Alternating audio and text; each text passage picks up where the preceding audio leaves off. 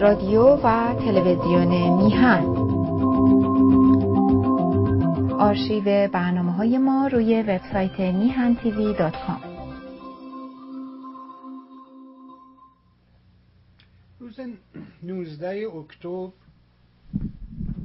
اینا رو هم درست کنم. خب بعد شروع کنم. بله، ببخشید. روز 19 اکتبر ساعت حدود شش و نیم صبح بود و اسرائیل دوازده روز متمادی بود که غزه را بمباران می‌کرد. او در محله از زهرا منطقه طبقه متوسط شمال نوار غزه در آپارتمان سخابش در طبقه سوم زندگی می‌کرد. تا کنون این محله از حملات هوایی آسیب ندیده بود. از بیرون صدای بلند شدن فریاد را شنید. مردم جیغ می‌زدند. یکی در خیابان داد می‌زد. باید فرار کنید چون برچها را بمباران خواهند کرد. او از ساختمانش خارج شد و از خیابان رد شد و داشت دنبال جای امنی میگشت که تلفنش روشن شد. تماس از شماره خصوصی بود. به گفته محمود مردی از اون سوی خط گفت من از اطلاعات اسرائیل با شما صحبت می‌کنم. این تلفن بیش از یک ساعت طول کشید. هولناکترین تماس زندگیش بود. صدای محمود را با نام کاملش خطاب می‌کرد و به عربی سلیس و بینقص سخن می‌گفت. او به من گفت که می‌خواهد سه برج یعنی ارتباط مخابرات رادیویی را بمباران کند. و به من دستور داد که منطقه مجاورش را تخلیه کنم. برج محمود مستقیما تهدید نمی‌شد ولی او ناگهان مسئول تخلیه صدها نفر آدم شده بود. می‌گوید زندگی مردم در دست من بود. فکرش را جمع کرد و به مرد که خود را ابو خالد مینامید گفت که تلفن را قطع نکند. محمود که دندان پزشکی چل ساله است می‌گوید هیچ تصوری نداشت که چرا او را برای این کار انتخاب کرده بودند. اما آن روز او هر کاری می توانست کرد تا مردم را امن نگه دارد. به نظر می رسید این صداهای غریبه همیشه می دانستند چگونه حتی وقتی باتریش تمام می شد با او تماس بگیرد. او از آنها خواهش کرد که بمباران متوقف شود و آنقدر فریاد می‌کشید که گلویش درد می‌کرد تا مردم فرار کنند. او راهنمای تخلیه عمومی همسایگانش بود و بعد شاهد انفجار محله پیش چشمانش محمود شاهین در طی درگیری اسرائیل گاهی اوقات به مردم غزه تلفن زده است که پیش از حملات هوایی به آنها هشدار بدهد. روایت محمود تصویری از یکی از تماسهای تلفنی را با جزئیات بی سابقه به ما می‌دهد. بعد از اینکه شمار زیادی از ساکنان از زهرا او را به عنوان کسی که تلفن هشدار را دریافت کرده بود شناسایی کردند بی بی سی با او تماس گرفت. ما نمی‌تونیم به طور مستقل محتویات تماس را که او حدود سه هفته پس از ماجرا نقل می کرد راست آزمایی کنیم. اما جزئیات با آنچه در گروه فیسبوکی این جامعه از آن روز آمده است با تصویر ماهواره پیش و پس از بمباران سازگاری دارد. می‌دانم که آن روز از ارتش اسرائیل حداقل 25 بلوک خانه متشکل از صدها آپارتمان را بمباران کرد و کل محله را نابود کرد. صدها نفر بی خانمان شدند. این مردم مجبور شدند با حداقل وسایلی که می توانستند با خود ببرند فرار کنند و در نهایت در سراسر غزه پراکنده شدند. ارتش اسرائیل می‌گوید که به, به اهداف نظامی حمله می کند و این اقدامات تابع تمهیدات مربوط به قانون بین المللی هستند. محمود به خاطر میوبد که وقتی مرد شروع به صحبت کرد باورش نمی شود مردم اطرافش هشدار دادند که ممکن است تماس جعلی باشد. از زمان آغاز جنگ پیامهایی در گروه فیسبوکی این جامعه در گردش بود که به مردم نسبت به تماسهای جعلی هشدار می‌دادند و به آنها راهنمایی می‌کردند چطوره چطور دستورات تخلیه واقعی اسرائیلی را شناسایی کنند. محمود از صدای پشت تلفن خواست که برای اثبات واقعی بودنش یک تیر هشدار شلیک کنه با خودش فکر کرد اگر کسانی که هنوز خواب بودند فریادهای مردم را از خیابان نشنیده بودند حالا دیگر صدای تیر را میشنیدند. او می‌گوید یک تی هشدار از یک جایی شاید از یک پهباد به یکی از بلوک های آپارتمانی زیر تهدید خورد. محمود می‌گوید از او خواستم پیش از اینکه بمباران کنید یک تیر هشدار دیگر بزنید. صدای شلیک دیگری آمد. حالا که محمود می‌دانست تماس واقعی است سعی می‌کرد زمان بخرد و از مرد خواست صبر کند. به او گفتم به ما خیانت نکن و موقعی که مردم هنوز مشغول تخلیان بمباران نکن. مرد گفت که به محمود وقت می‌دهد. این دندان پزشک می‌گوید که مرد گفت که نمی‌خواهد هیچ کسی کشته شود.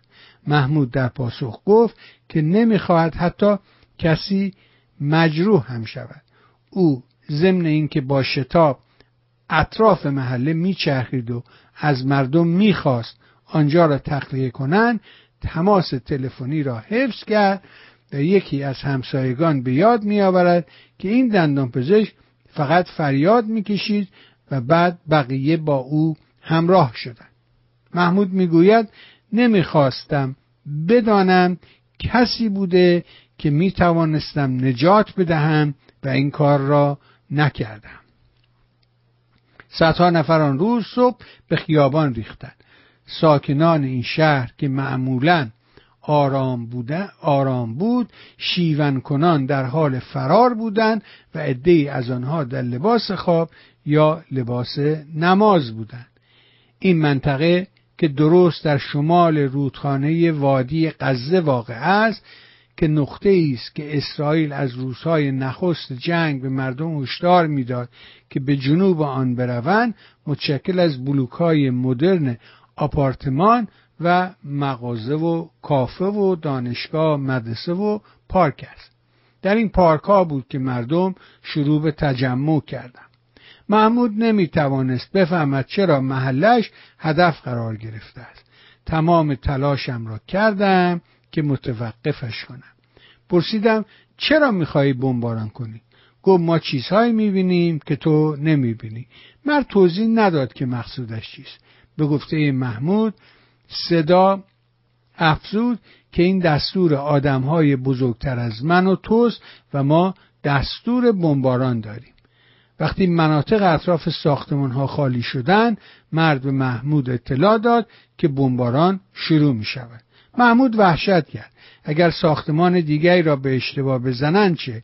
می‌گوید مرد به او گفت که یک لحظه صبر کن. هاپومای اسرائیلی بار سرشان چرخ زد. محمود شروع به نگاه کردن به سه برج همسایه بلوک آپارتمان خود کرد. بعد یکی از آنها بمباران شد. به گفته محمود مرد پشت تلفن گفت این برجی است که ما می‌خواهیم که ما می‌خواهیم. دور بیست. و ساختمان فرو ریخت. دو بلوک دیگر هم پس از آن نابود شدند. تصاویری که آن روز صبح گرفته شده بودند به جای این سه بلوک آپارتمان تلی از آوار را نشان می‌داد و ویدیوی ساکنانی را نشان می‌دهد که در شک و حیرت سرگردانند و نتیجه بیدرنگ حملات را می‌بینند. پستی در یک گروه فیسبوکی این جامعه در ساعت 8 و 28 صبح به وقت محلی می‌گویند که سه برج با خاک یکسان شدند. بمباران که تمام شد محمود به خاطر می آورد که صدا به او گفت کار ما تمام شد. حالا می توانید برگردید. محمود نمی‌فهمید الان شاهد چه چیزی بوده است؟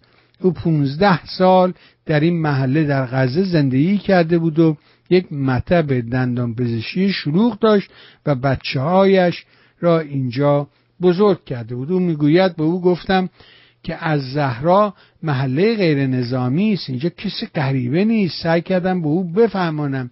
اینجا محله مرزی نیست. قبلا ما در اینجا درگیری نداشتیم. اینجا همیشه بیرون از محله درگیری بوده. آن روز صبح پستی در گروه فیسبوکی این جامعه از همسایگان می‌خواست که برای بیخانمان ها تخت خواب غذا و آب فراهم کنند. مردم به دنبال پناهگاهی برای فرار میگشتند.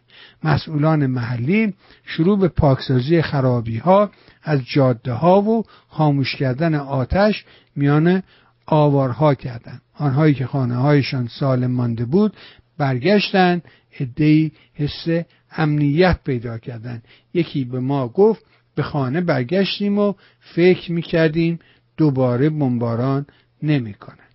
محمود مدتی بعد در آن روز تازه نماز عشا را در آپارتمانش تمام کرده بود که دید شماره خصوصی با تلفنش تماس گرفته. دلش فرو ریخت. او می‌گوید بلافاصله متوجه شدم که تخلیه و بمباران در پیش است ولی نمی‌دانستم که هدف چه خواهد بود. فکر کردم هدف ممکن است خانه من باشد و ممکن است خانه کناری من باشد. اندکی بعد دوباره تلفنش زنگ خورد. مرد دیگری روی خط بود. صدا گفت که بعد از اتفاقات آن روسو فهمیدن که محمود مرد عاقلی است و به همین دلیل دوباره به او تلفن زدند. مرد خود را داوود معرفی کرد. محمود از میان از میزان جزئیاتی که این مرد از زندگی او می‌دانست به هم ریخته بود. از نحوه آشنایی صحبت کردنش و اشاره او به اسم پسرش به گفته محمود این مرد بعد تلاش کرد که توضیح دهد در غزه چه اتفاقی دارد میافتد. محمود به خاطر میآورد او شروع کرد به من گفت دیدی چطور حماس آن بچه ها را با چاقو سلاخی کرد؟ گفتم که در دین ما اسلام چنین چیزی ممنوع است. او از مرد خواست که دست از تنبیه دست جمعی بردارند ولی محمود می‌دانست کار بیفایده است. محمود می‌گوید که آن مرد به او گفت که آن شب ساختمان های بیشتری نابود خواهند شد و این دندان پزشک باید به همسایگانش یک بار دیگر دستور تخلیه بدهد. در ابتدا به او گفته شد که هدفها ساختمان های نزدیک سه ساختمانی بودند که آن روز صبح نابود شدند به علاوه یک بلوک دیگر از برچا او به من گفت می‌خواهیم به مردم اطلاع بدی که منطقه را تخلیه کنم. گفتم باید به من وقت بدی. او به من گفت می‌خواهم به می‌خواهیم به مردم اطلاع بدی که منطقه را تخلیه کنند. او دست به کار شد. محمود می‌گوید ما همه مردم را تخلیه کردیم بعد بلوک سومی را هم تخلیه کردیم چون خیلی نزدیک به بلوک دوم بود. در این لحظه از زهرا کاملا تاریک بود. ساکنان می‌گویند قطع شده بود و از تلفن همراه و چراغ قوه برای روشنایی موقع راه رفتن به خیابان استفاده می‌کردن عده موقع ترک خانه فرصت داشتن که کیفهای از پیش بسته بندی شده بردارن که شامل اقلامی مثل لباس اضافی آب تلفن جعبه کمک های اولیه بود. بعد عده هم فرصت نکرده بودن. عبدالله خطیبی که از ساکنان می‌گوید واقعا وحشتناک بود. نمی‌دانستیم کجا برویم. واقعا فقط پا به فرار گذاشته بودیم و هیچ چیزی بر نداشته بودیم. یکی دیگر در پیام واتساپ اتفاقات آن شب را تعریف می کند چیزی نمی شود دید. فقط باید تخلیه کرد. من فقط تمرکزم را روی امنیت خانواده هم گذاشتم. محمود تا جایی که می‌توانه زمان خرید و با مردی که خود را داوود مینامید صحبت کرد تا همه از منطقه دور شوند و بتوانند اگر بخواهند رانندگی کنند سوار خودرویشان شوند. سه ساختمان نابود شدند ضمن اینکه محمود ویرانی را تماشا می‌کرد. مرد پشت تلفن گفت که سه ساختمان دیگر بمباران می‌شوند و بعد به ساکنان اجازه داده می‌شود. برگردند. با درودی دوباره خدمت یکایک شما خوبان و نازنینم سعید بهبانی هستم در این روز یکشنبه. ساعت آغازین برنامه هفتگی تلویزیون میهن رو همراه شما خوبان و نازنینان پی می‌گیریم. امروز هم در حقیقت 21 آبان ماه هست. و اگر که باز تاریخ ها رو اشتباه نگم دوازدهم ماه نوامبر است. خوشحال و حسند از اینکه این برنامه ها مورد توجه شما نازنینان واقع شده است و سپاس بیکران بر اون دسته از عزیزانی که با مهر خودشون نسبت و بهتر شدن برنامه ها به ما هم یاری می‌رسن ازم به حضور شما این تیکه رو خوندم برای اینکه با خودم فکر می‌کردم که خب ما می‌دونیم که تمام این امکانات که توی غزه وجود داره در حقیقت امکاناتی استش که اسرائیلی ها و در اختیار اونها قرار دادن. از هرچی که شما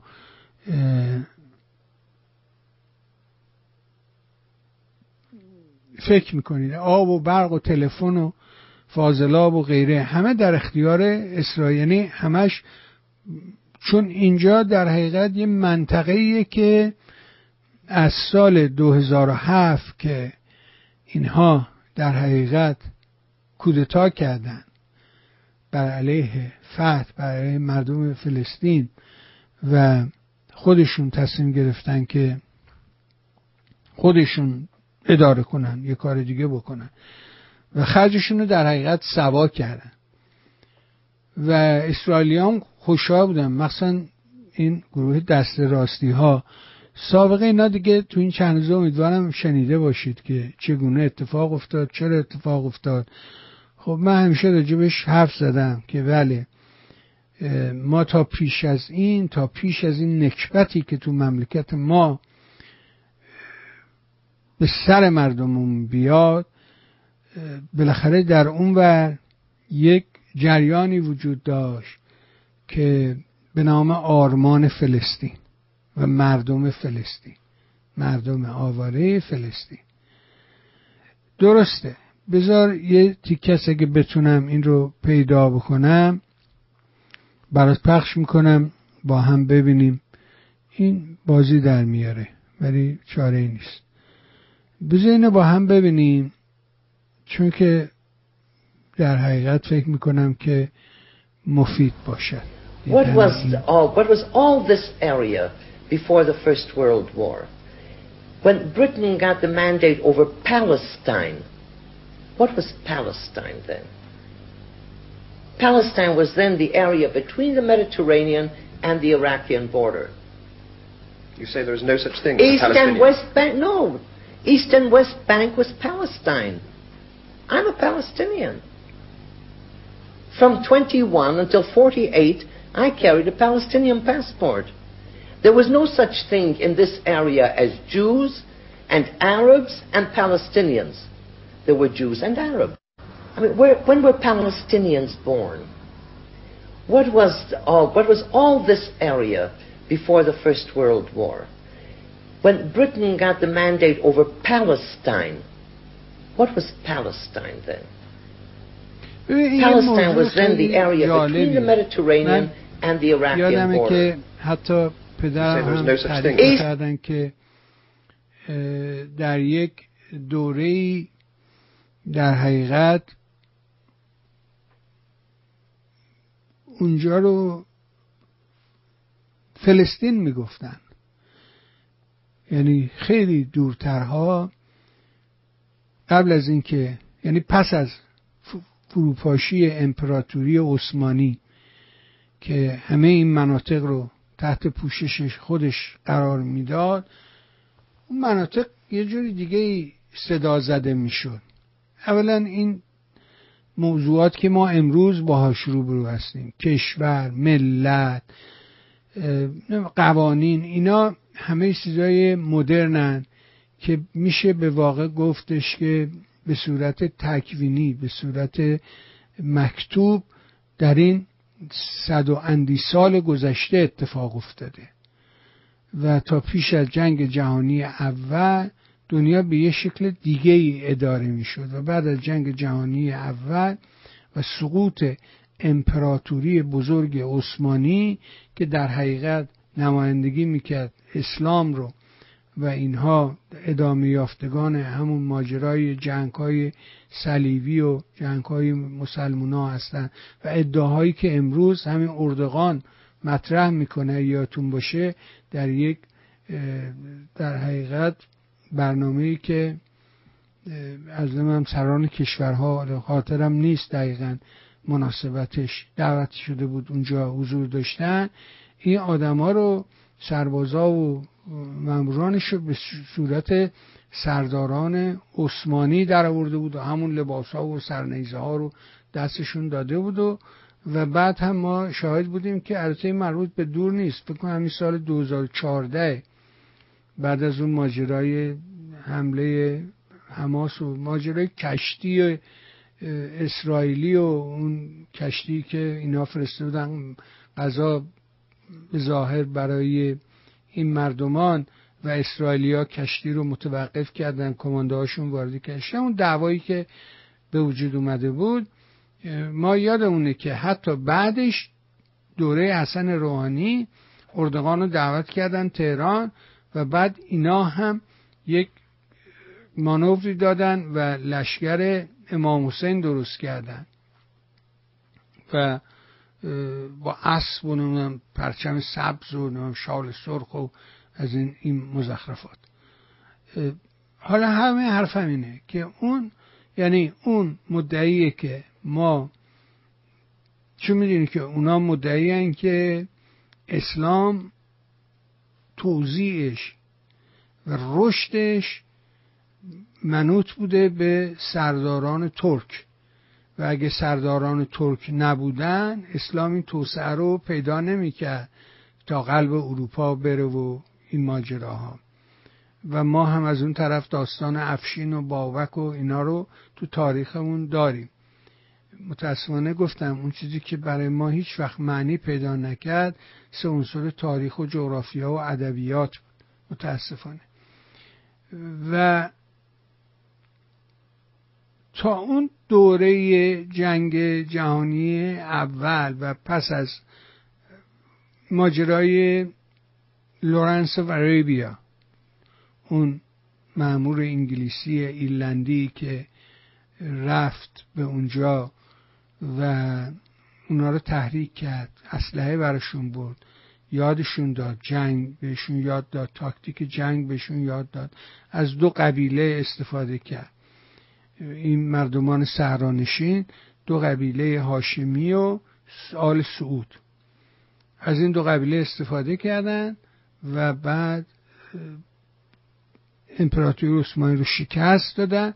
خب حالا اینا صاحب حق شده بودن. بعد اون داستان تقسیم به وجود اومد که کشورها رو نشستن انگلیسی و فرانسوی ها خطکش کردن. این مال تو این مال من این مال تو این مال من. چرتکه انداختن. و می‌دونین که مثلا سوریه یا فرض کنید لبنان در اختیار فرانسویا بود.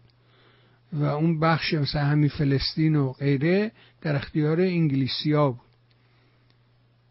ولی هیچ وقت کشوری به نام فلسطین به وجود نیومد. سرزمین فلسطین همیشه بوده. و اون همون قصه ای که تو تورات و نمی‌دونم اینا هست. از پیش از اونم هست. نمی‌دونم از داستان یوسف کنعان و نمی‌دونم پدراشا نمی‌دونم برادرانش اینا همه مربوط به این منطقه است. همجایی که الان دعواست. در حقیقت و اگر به اورشلیم سفر کنید حتما خواهید دیدش که به شعای خیلی کمی اینجا نمی‌دونم اونجایی است که صلیب عیسی به زمین خورد اون صلیبی که به دوش می‌کشید و به دستمند زده بودن به صلیب سنگین به دوشش هم می‌کردن. اونجا تکیه می‌زنه مثلا اونجا یه مکان مذهبیه نمی‌دونم اون دیواره یه داستانیه که مردم میرن پاش گریه می‌کنن. هو هو هو اش میرزن اسمش گشتن دیوار گریه دیوار ندبه زاری. و ما تو اسلام هم داریم دعای ندبه دعای زاری. میشن گریه کنن. و گفت مسلمان گریه کنید گریه ثوابه. ما هرچی داریم از همین گریه ها داریم ولی بعد اینا رو تقسیم کردن و کشور اون منطقه حجاز و شبه جزیره عربستان رو کلا جایی که امروز بهش میگیم امارات همه اینا رو آل سعود برداشت فرزندان آل سعود و شد مملکت پادشاهی سعودی. و همه اینا نمی‌دونم این هفت امارتی که ما امروز ازشون به عنوان قطر و دوبی و بحرین و نمی‌دونم اینا اسم می‌بریم. اینا در حقیقت همون همشون از آل سعود هستن. بعد میایم این ور می‌بینیم که اینا میشن هاشمی ها و وقتی که تقسیم می‌کنم میشه کشور سوریه هاشمی اردن هاشمی و همینجوری عراق هاشمی اینا رو میدن به هاشمی ها و البته یه مدی در ترکیه پیدا میشه به نام آتاتورک و ترکیه رو نجات میده از این داستان ها و آماده بوده که نجات پیدا بکنه. و امروز متاسفانه دوباره می‌بینیم که درگیر شده و از سال 2000 دوباره اسلامی ها اومدن و آثارش هم همین یارو رجب خان طیب اردوغانه که یک داستانی برای خودش درست کرده گفتم مدعی همون سرداران ترک و این حرف هست.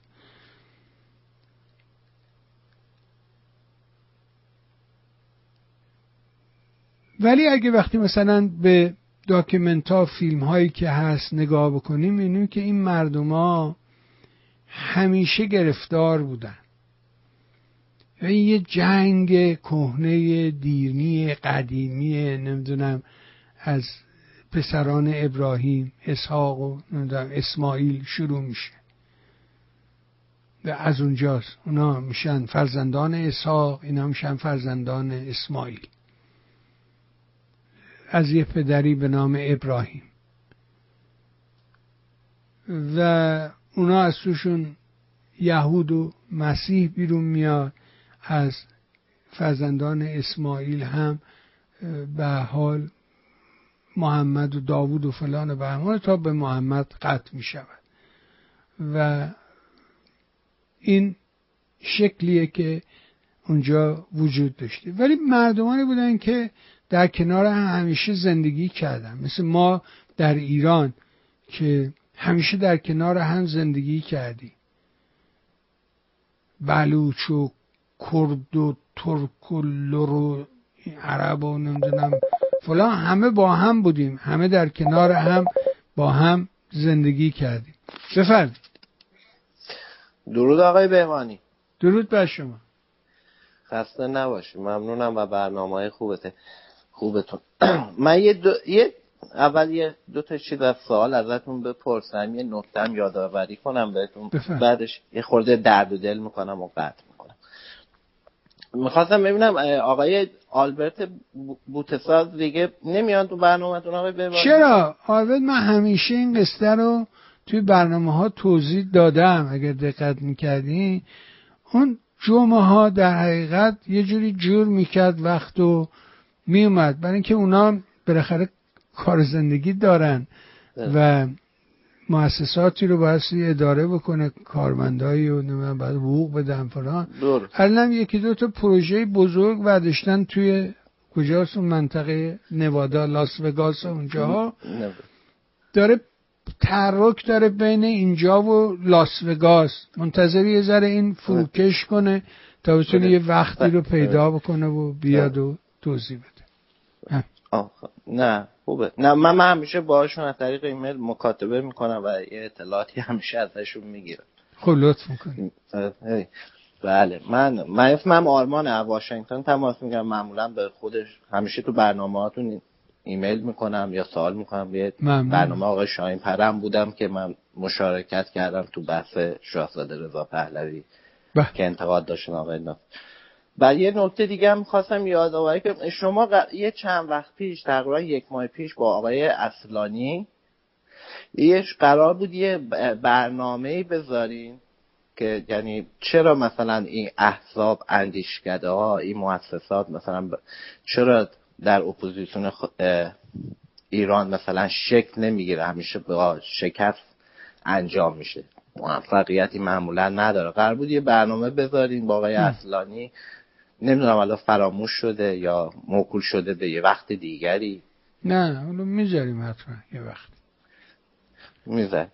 نه. خب الان من یه خورده درد دلم با شما می‌کنم و می‌کنم. نه. و این مسئله اسرائیل و فلسطین خب بالاخره الان شما علاوه تاریخی گفتین یه قدیمیه. نمی‌دونم. الان از هر لحاظش از کار سیاسی. شینا من نه خب بالاخره یه جا هم خود مردم فلسطین که همش غزه نیست آقای بهمانی خب یه جا باید دست به بغل بگیرن بلندشن اعتراض بکنن. خب اگه مردم ایران این سوال خیلی خوبیه. ما مردم ایران مگه زورمون می‌رسه به جمهوری اسلامی؟ تقلا می‌کنیم فلان می‌کنیم. خب نه می‌دونم ولی اینا هر روز ببین اینا هر روز تو اون منطقه خصوص غزه آدم ها رو وسط خیابون میارن می‌کشن خرکش می‌کنن از تو خونه می‌کشن بیرون که جاسوسی برای فت جاسوسی کردی نه فقط برای اسرائیل. به جرم این که برای فت یعنی برای اون و برای فلسطین جاسوسی کردی میگه میان تو خیابون اعدامش می‌کنن. یه اون های وحشی هن. یه اتفاق بعدی که اینجا افتاده این خلط شدن دوتا موضوعه که خب من می‌خواستم به اینجا برسم که شما زنگ زد. که یکی داستان فلسطینه و آرمان فلسطین و اونایی که ما در مثلا 60 70 سال پیش همش راجبش حرف زده شد. یکی ماجرای یک گروه های تروریستی هستن که امروز با اولیشون در خود کشور ما ایران بر سریر قدرت و او این دنبالچه هاش رو در جاهای دیگه تقویت می‌کنه. خودشون با سراحت دارن میشنوی همشون میگن که ما نمی‌دونیم خودمونیم ولی همه حمایت مالی تسلیحاتی اینا رو همه جمهوری اسلامی انجام میده. مثل ما ان اونا. ما زورمون نمی‌رسه اونا هم زورشون نمی‌رسه خب. بریم بخش دوم. نه درسته ولی خب یه تفاوتی که اینجا هست بین ما مردم ایران بالاخره ما تو صحنه‌های مختلف اعتراضات داشتیم. خب برای که ما یه کشوریم برادر. ما یه مردمان بله کشوریم با یه سابقه تاریخی. و اونا که نبودن که بیچاره. و, و یه دیگه می‌خواستم بگم من نمی‌دونم این متاسفانه نقد با حمله نمی‌دونم چه حکایتیه که انگار بیشترم اینم در خارج از کشور. آقای بهباد من وقتی با هموطنان با خانواده خودم صحبت می‌کنم کسایی که گرایش های سیاسی علا جمهوری خان پادشاهی خواه هستن بالاخره داری میگه راستن چپن میان رو. همچین مشکلات اینطوری نیستن. و همیشه هم میگم میگن شما شما مردم خارج از کشور اینطوری هستین که نقد و متوجه نمیشین یا حمله می‌کنیم. مثلا می‌دونم الان مثلا چند وقت پیش شما مثلا صحبتی که کرده بودین گفتیم برای اون تفکر رویالیست پادشاهی خواه بعد که صحبت کرده بودیم خب من می‌دونم حالا تو اینترنت اومدن این قسمت صحبت های شما رو حذف کردن و گذاشتن رو دوره تند صحبت های شما رو. که ببینین آی آقای بهمانی مثلا اومده به شاهزاده رضا پهلوی ای کار کرده و ما که الان الان من چون فعالیتم بیشتر تو توییتره می‌بینم خب البته می‌دونم اینا از طرف سایبری های بیشترشون هم جمهوری اسلامی هم مجاهدینه. ولی وقت من اینه متاسفانه افراد سیاسی ما توی دام قرار می‌گیرن. مثلا من دیدم خانم شیرالی عزیز خانم مهربون بالاخره بودم و دیدم تو توییتر یه عکسی گذاشتن که نمی‌دونم یه کامنت تو من اصلا اشتباه کردم اومدم تو تلویزیون یا آقا نمی‌دونم فلان که ای بابا خانم این چه حرکتی شما می‌کنی؟ شما یه با خانم تحصیل کرده ای هستی. و هست متاسفانه هست. و نه دیدم حالا ببخشید. همینجا سب کن آقای اما من دیدم یکی برای من دوستم آقای ساسان برای من فرستاد. دیدم اون مرد که در دانمارک یه آدم مزبزبه یه آدم عقب افتاده بیچاره است بدبخته.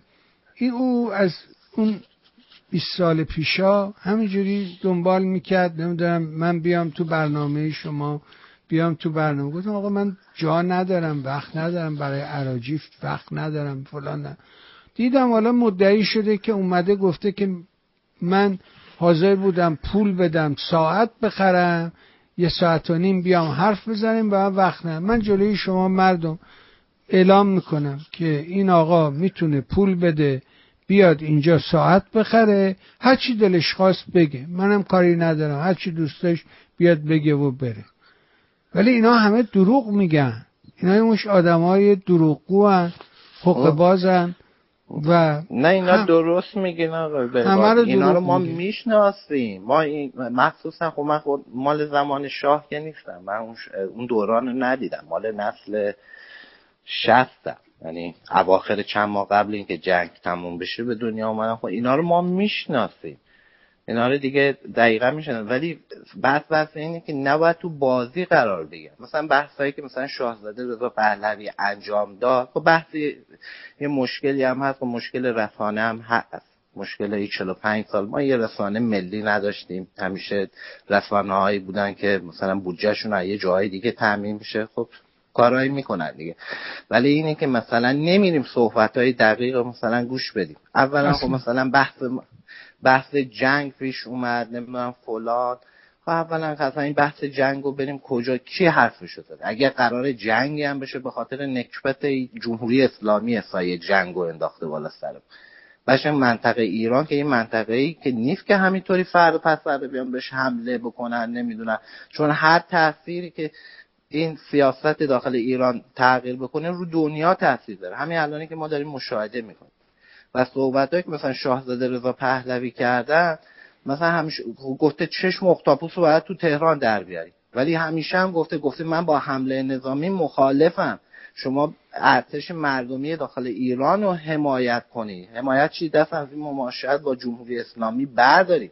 ولی متاسفانه سیاست مدارای ما مثلا آقای رامین پرهام اومده یه توییتر زده از یه رشته توییت نمی‌دونم بی بی سی اگر هر نظام حمله ای که از شاهزاده رضا پهلوی گذاشته. هر حمله نظامی بشه خیانت به منافع ملی ما هست.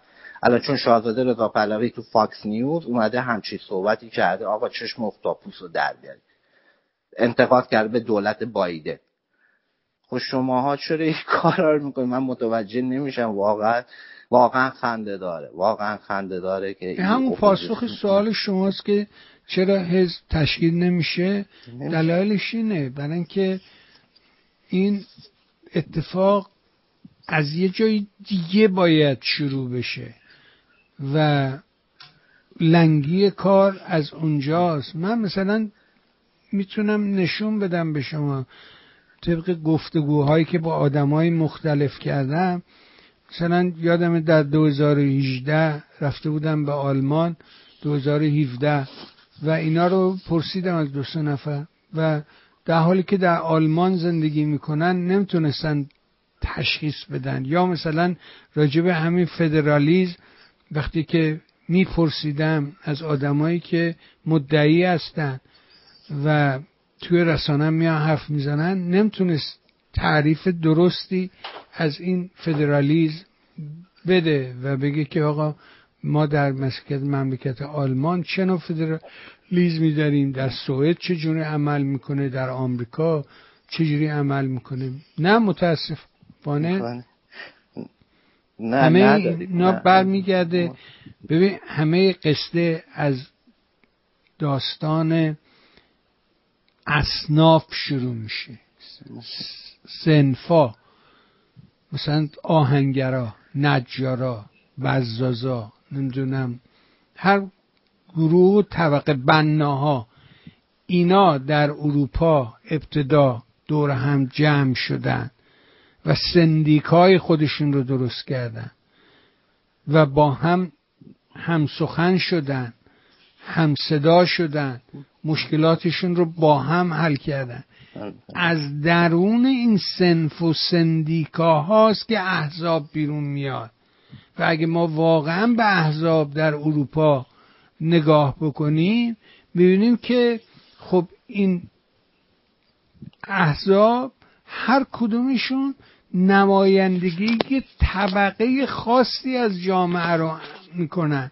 یعنی حزب همه رو در بر نمی‌گیره. فولک پارتی حزب فولک حزب لیبرال اینا مثلا طبقه کارمندا رو رهبری می‌کنن. نمی‌دونم سنته میره سراغ کشاورزا. نمی‌دونم مدریت ها میرن سراغ کارخونه دارها صنعتگران گنده پولدارهای بزرگ. نمی‌دونم سوسیالیستا سوسیال دموکراتا میرن سمت کارگران یعنی کارمندا لیبرالا فولک لیبرال رهبریش می‌کنه کارگرا رو سوسیال دموکراتا نمایندگی می‌کنن نمی‌دونم کشاورزا رو سنتر رهبری می‌کنه نمایندگی می‌کنه نه رهبری نمایندگی می‌کنه. از اونجا آغاز میشه. ما در رو همیشه عوضی می‌زنیم. یا می‌خوایم میونبر بزنیم. راه میونبری وجود نداره. باید در این در اونجا در داخله سندیکاها به وجود بیان. استقلال اصناف به وجود بیاد. تا از درون اون پارتی به وجود بیاد. حزب به وجود بیاد. نمی‌تونی پشت رو بری. از یه راه دیگه نمیشه رفت. تا زمانی که مردم به عنوان پیشور به عنوان کارمند به عنوان صنعتگر مردمن دیگه اینا. اینا باید طبقهشون رو یه جوری مشخص کنن معین کنن سنفشون رو تشکیل بدن. تا اون سنف تشکیل نشه یا مثلا خانه کارگر در ایران یا دولتی بشه این دیگه نمی‌تونه حزب بشه. چون حزب دولتیه. این حزب نیست. این حزب اینا نیست. حزب دولته. این اینطوری عمل نمی‌کنه. متاسفانه تو این زمینه ها تعریف معین نمیشه. ما همش تو هیجانیم. همش در حال هیجانیم. آرامشی صورت نمی‌گیره تا این بتونه تو اون فضای آرام این اتفاقات تو فضای آرام میفته. تو دعوا که کسی راجع به اینا حرف نمی‌زنه من یه مسئله با این تصاویری هم که کردی های بمانی یه مشکلی هست. هر کسی هم که می‌خواد یه کاری انجام بده اندیش کرده یا هرچی با این حزب می‌خواد تشکیل بده متاسفانه به جای اینکه این این اصناف برند مثلا زیر چتر حمایت شاهزاده رضا پهلوی اینا فقط دوست دارن فقط نزدیک بشن به شاهزاده رضا پهلوی دو تا عکس بگیرن تموم شده رفت. ولی نمی‌فهمن شما نزدیکی به شاهزاده رضا پهلوی یه برندی که میسوزی مثل فرشگر مثل بعضی همین احزاب حزب نوین یا قبلی که فقط نزدیکی کردن. متوجه نمیشن این عکس‌ها رو اینا رو بعد بذاری با شهروندان عادی برن دیگه. و متاسفانه همیشه این مشکل هم بوده که نمی‌خوان درک بکنن. متاسفانه وقتی هم که نقد بهشون وارد میشه به هیچ عنوان هم نقد رو نمی‌خوان بفهمن که نقد باعث سازندگی شما میشه کار بهتری میشه ولی متاسفانه اینا هست. و من وقت شما رو زیاد نمیگم آقا امیدوارم که این مشکلات هرچی سریعتر تموم بشه و ایرانمون آزاد بشه. پاینده باشه های ببار قربونت خدا. من هدفم از خوندن اون مطلب یه جای دیگه بود. حالا شما ما رو پرت کردی به یه مسیر دیگری. بذار من اینم اینجا توضیح بدم. دوباره توضیح میدم. آقا ما یه نظام سیاسی داریم به نام رویالیست. پادشاهی. نمونه هاش رو من درش زندگی کردم. نه اینکه سفر کرده باشم. من در نوجوانی به انگلستان رفتم. بعد در سوئد زندگی کردم. citizen سوئد هستم. پس بنابراین نظام royal ی رو دیدم. می‌دونم چجوری کار می‌کنه چجوری فعالیت می‌کنه. من یه آدم فعالم. اون دوستانی که من رو در سوئد در اون سی سال پیشا می‌دونن می‌شناسن می‌دونن که من چگونه فعال بودم چه فعالیت هایی کردم چگونه فعالیت کردم. اتحادیه سراسری پناهندگان تو اتاق خونه من شکل می‌گیره. ما وقتی که حتی توی کمپ بودیم حتی اقامه نداشتیم. کارهایی را انجام دادیم که حاصلش امروز قوانینیه توی سعودی. این که آدما وقتی وارد میشن می‌تونن برن یه کار بکنن. این در گذشته نبود. این وجود نداشت.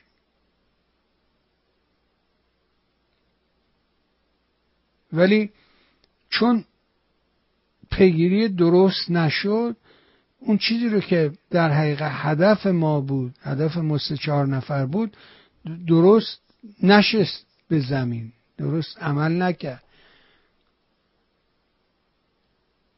من یه آدمم ذاتا فعالم. بنابراین وقتی که راجع به رویالیست صحبت کردم هفته سهشنبه گفتم آقا من نظام رویالیستی رو قبول دارم باور دارم. من جز کسانی هستم که به همین وکالت شاهزاده رأی دادم. او رو به عنوان وکیل خودم معرفی کردم که بتونه مندیت داشته باشه. شما بدون مندیت نمی‌تونی بدون اون صندلی نمی‌تونی حرف بزنی. یه چیزی باید تو دستت باشه. بری بگی آقا من چیکارم؟ بر اساس این تئوری که مندیتی باید برش باشه یه پشوانه باید داشته باشه رأی دادم بهش آقا بله شما وکیل ما هستی. چرا؟ چون که ایشان می‌گوید من تو همین فرمایشاتش که روز شنبه دیروز در تلویزیون پارس با آقای میبودی انجام داد دوباره گوش بدی دوباره همونا رو تکرار می‌کنه. میگه حرف تازه نمی‌زنه. حرف تازه یعنی باید چی بگه؟ یعنی مثلا باید چی بیاد بگه؟ اون میگه که من از این موقعیتی که برام پدید اومده که یه موقعیت اولا من به عنوان همون آدمی که 20 سال پیشا در تلویزیون رنگارنگ چالشگر چپ بودم نه اینکه چپ باشم چالشگر چپ بودم و از موضع چپ مسائل رو چالش می‌کردن. همون موقع گفتم که آقا مثل من که به میگن سید چون بابام سید بوده مثل تو که بابات سیده بهت میگن سید توارث خونیه. این آقا هم شاهزاده است. من رو این اصرار کردم. که آقا این نمی‌تونی نه ازش بگیری که. این توش هست. این شاهزاده هست. این یه چیزی نیست که به کسی بدهیم.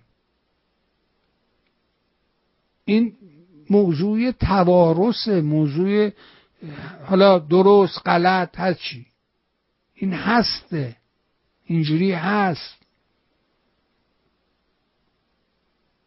اینا رو 20 سال پیشا راجع به حرف زدم. جز باورهای منه.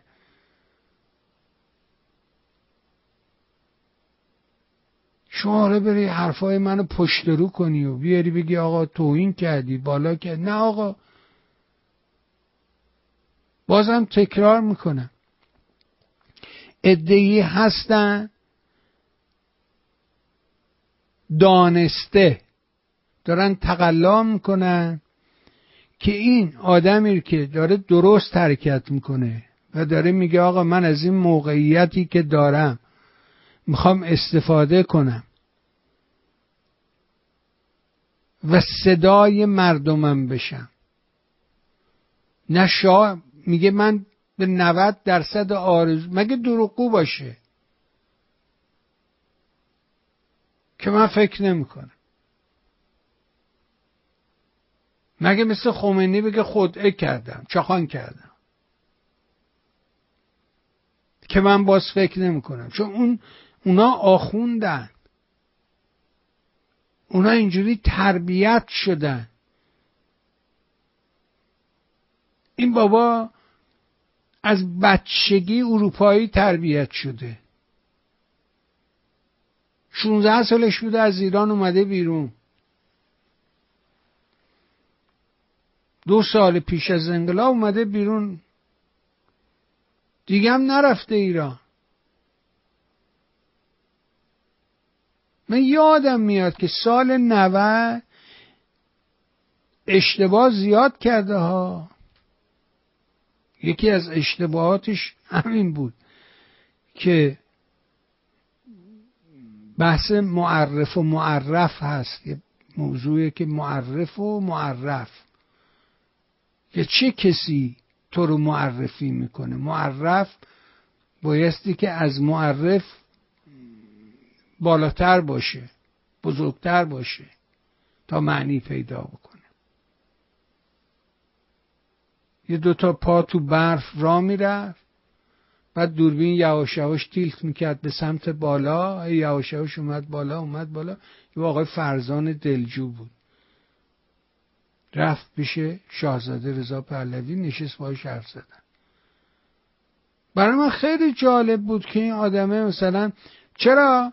چون که این دو تا جارم که بیشتر ندیده. یا تعطیلات رفته نوشه یا رفته کیش. همین دوتا هم بلده. تو ذهنش عکسی که داره از این دو منطقه است. برید اون نوار سال 90 ایشون با همین آقای فرزان دلجو رو برید ببینید که چجوری حرف می‌زنه. اولا فارسی حرف زدن و اینکه چون, که زبون رو بلده. اینایی که مثل من وسطاش انگلیسی پرت می‌کنن برای اینکه نه فارسی بلدن نه انگلیسی بلدن. اگه زبانی رو بلد باشی دیگه لغت فرنگی توش به کار نمی‌بری که. یه کلمات اسمه اونو راجب شرف نمی‌زنم. مثل ماشین کامپیوتر یکی با من گفت یادش بخیر. گفت فارسی یاد من میدی؟ گفتم آره کار نداره بیا بشین. ماشین رادیو تلویزیون همجوری شمردم. وایر نمی‌دونم فلان اینا. نه اینو نمیگم.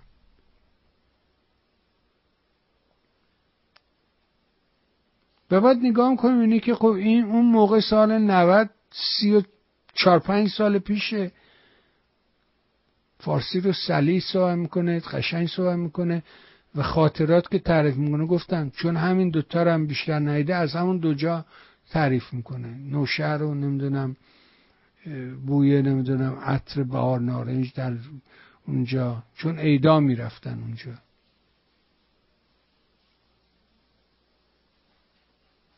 این آدم رشد کرده. میگه آقا من به 90 درصد آرزون می‌رسم اگر در ایران نظام جمهوری شود. تو همین جمعه هم تو همین شنبه هم در گفتگوش با آقای میبودی میگه آقا اون توش این حرف رو من به عنوان کسی که challenge می‌کردم چالش می‌کردم challenge می‌کردم آدم ها رو همیشه گفتم تنها کسی که یه پشت پا به من زد. من رو هوا فتیله پیچ کرد زد زمین داریوش همایون بود. اگه به برنامه های اون دوران من نگاه بکنی می‌بینی آدم ها میومدن می‌نشستن از صندلی جلقه می‌کردن فرار می‌کردن می‌رفتن. دو تا سوال از این و یکی زیر یکی رو میکشیدم. دارو فرار می‌کرد میره داروش همایون نه تونستم گو آقا فرمو ول کن. برو تو محتوا. بیا راجع محتوا با هم حرف بزن. من خل اصلاح شدم. پولیمیک نمی‌تونستم باش بکنم. چون خود اون بنیانگذار مکتب پولیمیک بود خدا بیامرز. خودش اوستا بود تو این کار. او از قهوه پوشای سمکا بوده. با اون که نمی‌تونی بری پولیمیک کنی که. می‌دونی که سومکا با تودهیا در نزا بودن دائما. آخصد یه کار به نزای فیزیکی و آتیش زدن عکاسه تو منوچهری و اینام رسید.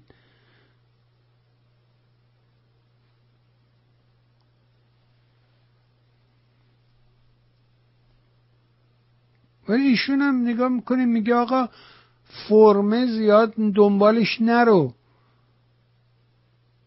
اون کسی که بایستی که بگردونه مملکت و دولته که منتخب مردمه.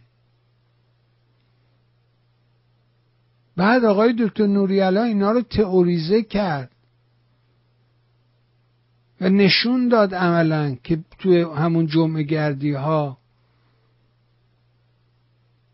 که امروز هم در مهستان اشاره به اون جمعه گردی ها شد و مقالات مفصلی که هر هفته تحت عنوان جمعه گردی ها نوشت یا فرمش مهم نی اون اون درونش مهمه محتواش مهمه. ما حکومتهایی رو داریم. مثلا شما اسم رئیس جمهور چه می‌دونم همین الان اسرائیل رو نمی‌دونی. ولی همیشه اسم نخست وزیراشو بلدی. در آلمان همیشه رئیس جمهورش نمی‌دونی.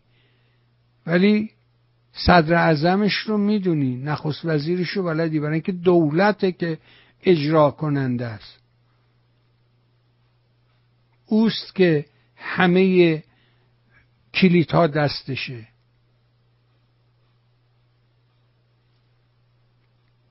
بنابراین یه نظام رویالیستی به این شیوه ای که خود رضا پهلوی تعریف می‌کنه یک نظام ایدئال برای من.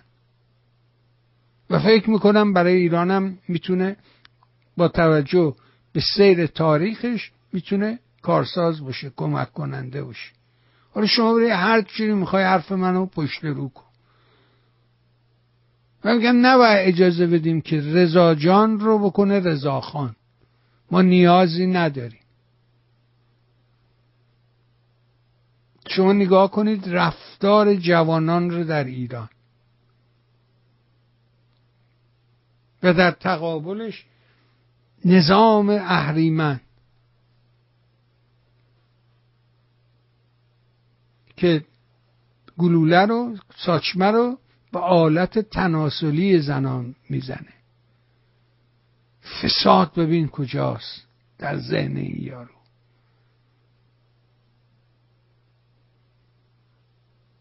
ببین تا کجا تارنکبوت بسته.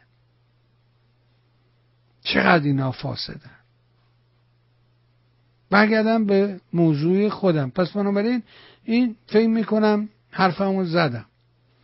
اون یارو مرتکم دروغ میگه. بیا پولتو بده بیا یه ساعت و نیم حرف بزن. اگه راست میگی. ولی تو حق بازی با. ما نیازی به حق بازا نداریم که. فرصتش نیست. وقت بازیگوشی نیست.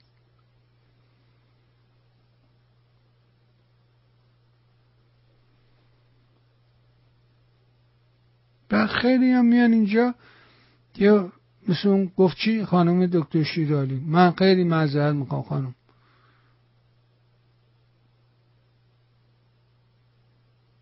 من به شما هیچ بیادبی نکردم هیچ بی احترامی نکردم هیچ کار زشتی نکردم.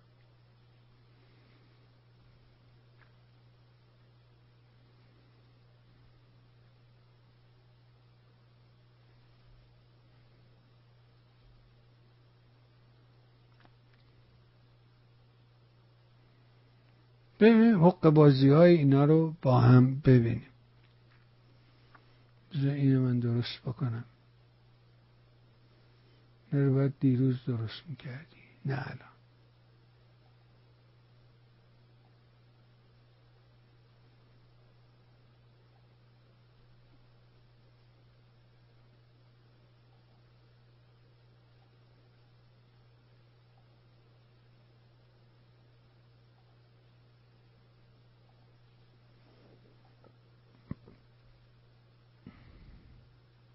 را قتل خواهم کرد.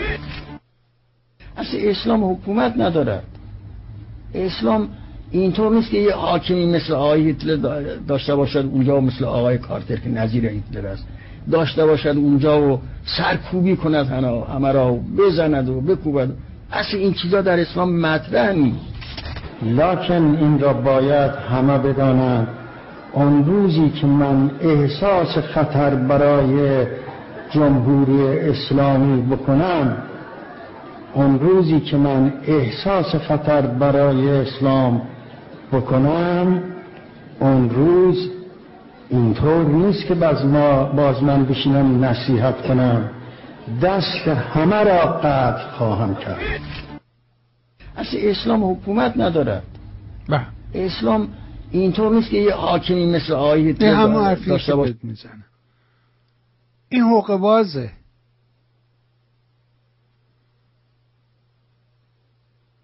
این دیروز اینجوری می‌گفت اسلام لاکن اینطور نباشد یه هیتلری باشد یکی باشد اون بالا باشد امروز نگاه کن ببین که تو این انتخاباتی که در پیش روه میگه از همین نماینده های مجلسی که از صد تا فیلتر گذشته لاریجانی رو انداخته بیرون متحری رو انداخته بیرون اون یکی انداخته بیرون. از این گروهی که الان تو مجلسه میگه سی چل نفرش دوره انداخته بیرون. لکن اینطور نباشه اونطور نباشه. خب اینا کلاشن اینا عقبازن اینا دروغگو من میگم نباید بذاری این اتفاق بیفته.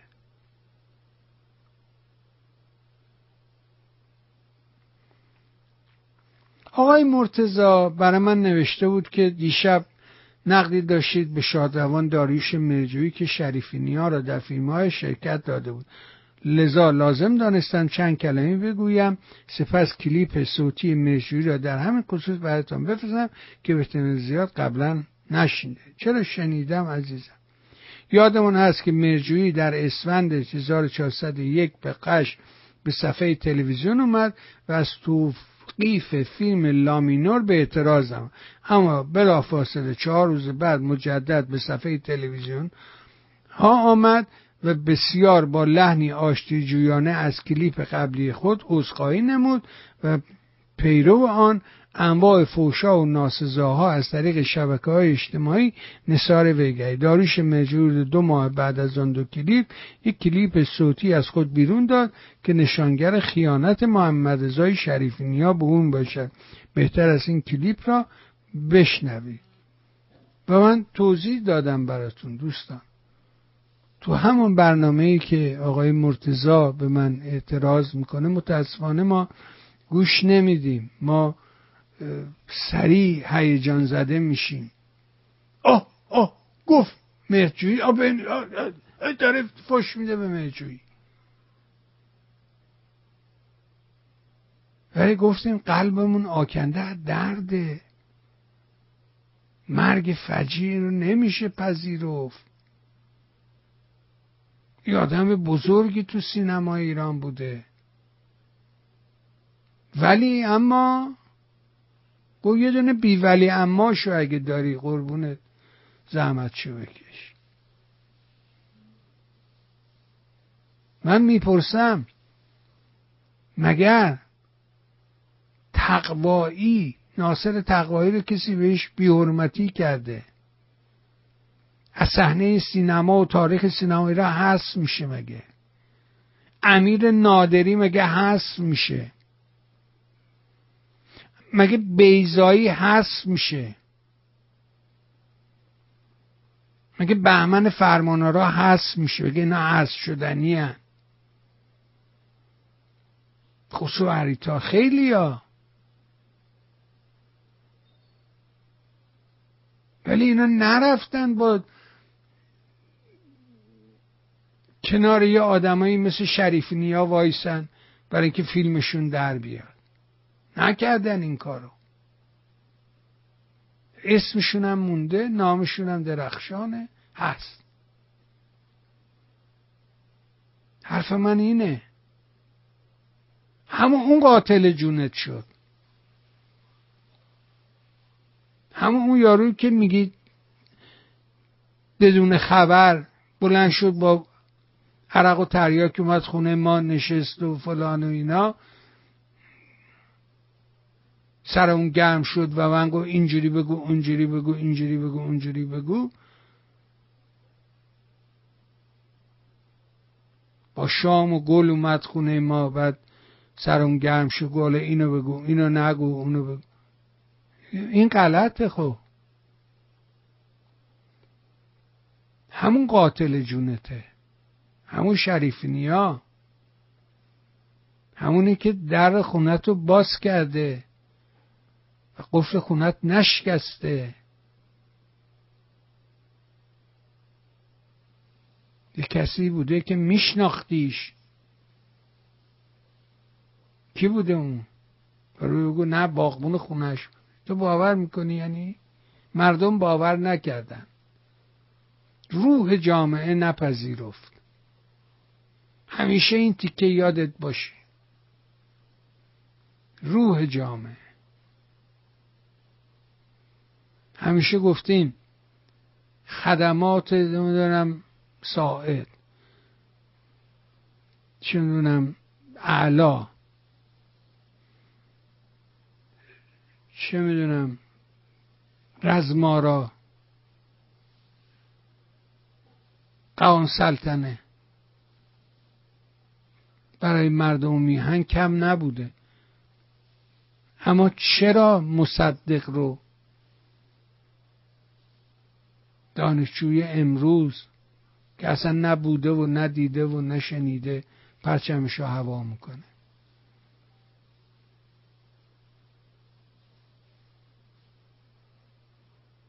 اون اون اون نپذیرفت که باغبون خونه مهجویی اومده باشه مهجویی رو کشته باشه.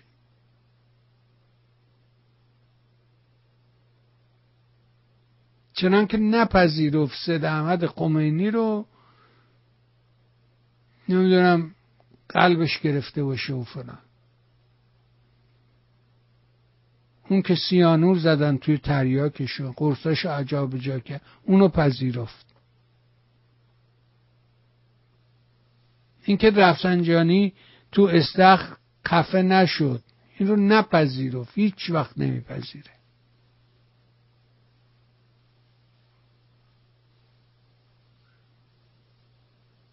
در مورد مجوی هم همین. نمیپذیره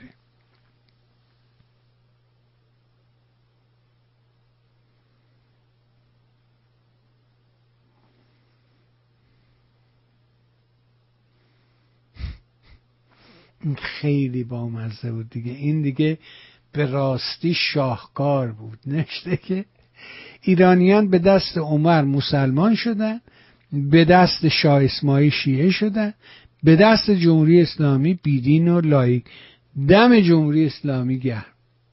این دیگه خود خود خودش بود دیگه.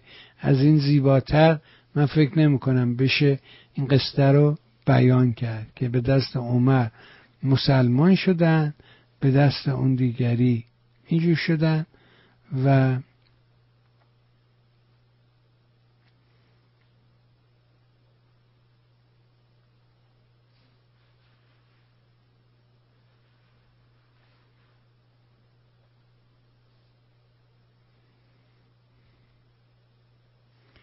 ببین گفتم مثل داستان مکفارلین بود که اومد ایران و و اینا لام تا کام هم حرف نزدن تا اینکه مهدی آشمی برادر داماد کی بود؟ منتظری از نشریه لبنانی نسخه شو برداشت ورد تهرون و آقا اینا اومدن رفتن با اینا نشستن. بچه ها لاس زدم ما سرمون داره کلا میره. فلان و بهمان. هیچ وقت منتشر نکردن تا اینکه اون داستان رو منتشر کرد. مثل متوسلانی و غیره که گفتم از مثل همین همت و باکری و یه سری اینا جوانایی بودن که عاشق بودن. ایران رو دوست داشتن مسلمان بودن. و تو دینشون اون چیزی رو می‌دیدن که برای ما تعریف شده بود. عدل و قسط و داد و اینا رو می‌دیدن. نه یه مش شیاد کلاهبردارو در مورد اسماعیل حنیه و اینها این تصاویر رو اینا منتشر نکردن. شما هیچ وقت این تصاویر رو ندیدید در رسانه اینا رهبران جهاد اسلامی هستن. که اومدن پیش خامنه ای.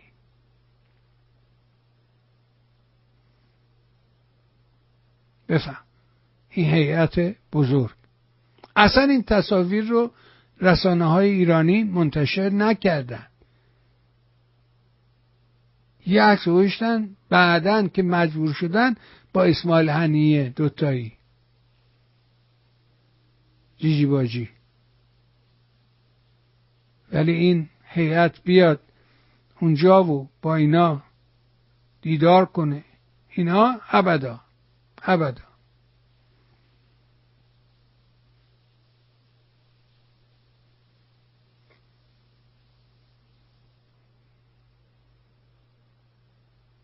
زیاد نخاله the Secretary General of the Palestinian Islamic Jihad Movement Wednesday afternoon you congratulate the PIG for its victory over the Zionist regime. PIG یعنی همین گروهی که اسرائیل اکنون باهاش در جنگ است و اینا دارن خلط می‌کنن و این رو تبدیل کردن به فلسطین و مردم فلسطین و آرمان فلسطین. اون نواری رو هم که اون مطلب میبخش اون مطلبی رو هم که در ابتدای برنامه براتون خوندم و تعریف کردم قصه اون مرد رو که بهش زنگ می‌زنه با خودت تصور کن که بیا مثلا بگن که اینا تشکیلات رو بردن زیر برج میلاد. باید بزنیم اونجا رو. تو به عنوان ایرانی چه حسی به دست میده؟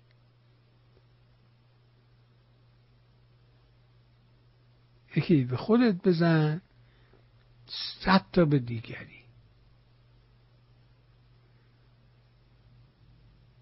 در حالی که اسرائیلیا نامه پخش کردن تلفن کردن بهشون. با ما که چنین اطلاعات و ارتباطاتی ندارن که.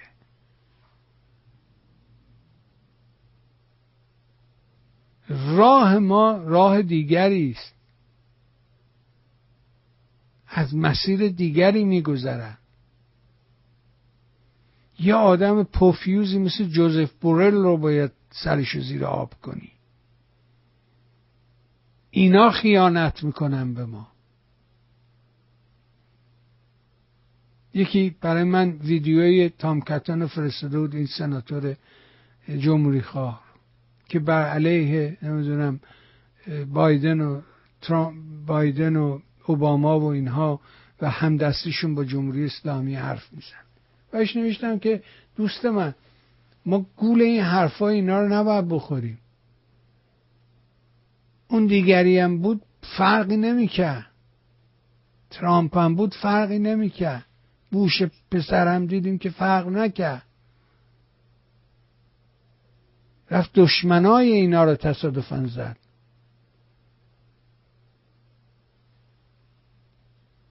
اینا وظیفه ندارن برای ما کاری انجام بدن. اینا باید فکر کار خودش مملکتش حزبش آیندهش اینا باشه. اصلا ایران برایش ایران نمی‌دونه کجا ها. هیچی نمی‌دونه. بارها توضیح دادن که اینا برای اولین بار نخستین بار یه خانوادهی به نام پرینستون که دانشگاه لبنان رو درست کردن. در اینجا یه دانشگاه درست کردن و برای نخستین بار این کرسی خاور میان شناسی رو در اون دانشگاه پایه گذاشتن. 1949 هم چند. در حالی که انگلیسا فرانسوی ها اینا 300 سال همچی مرکز مطالعاتی دارن و می‌شناسن. آمریکایی ها اطلاع ندارن نمی‌شناسن.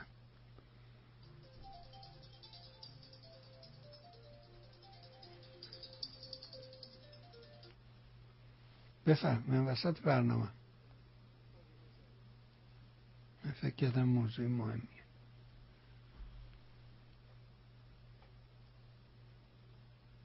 بارها برای شما گفتم آقای دکتر ودیعی یادش گرامی این بزرگ مرد. توضیح داد در مورد افغانستان که آقا اینا اشتباه میرن. جوون آمریکایی میجر افسر ارتش هرچی است این ولیوها ارزشها برای یه جوون آمریکایی کاره کار. کارداری یا بیکاری؟ آینده چیست؟ این ارزشه توی آمریکا. ولیو. رفته اونجا توی افغانستان. یه مش پیرمرد جمع کردن تو ده ناز زده دندون ندارن. خسته از کار اومده.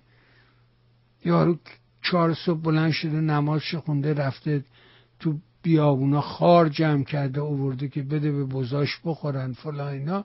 اینا رو جمع کردن که نه شما اگه به ما کمک کنی ما طالبان رو بزنیم که نه برای شما کار تولید خب این می‌دونه این یعنی نمی‌شناسه اونو. خب یارو بر رو بر بهش نگاه می‌کنه میگه این دیوونه کار چیه؟ ما که هر داریم کار می‌کنیم.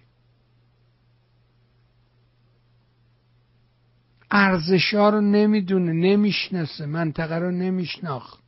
هنوزم نمی‌شناسم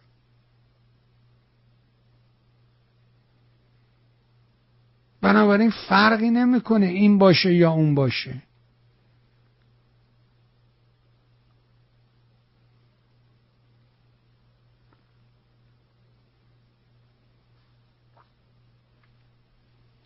بذار اینو با هم ببینیم کار خانم میرزادگی.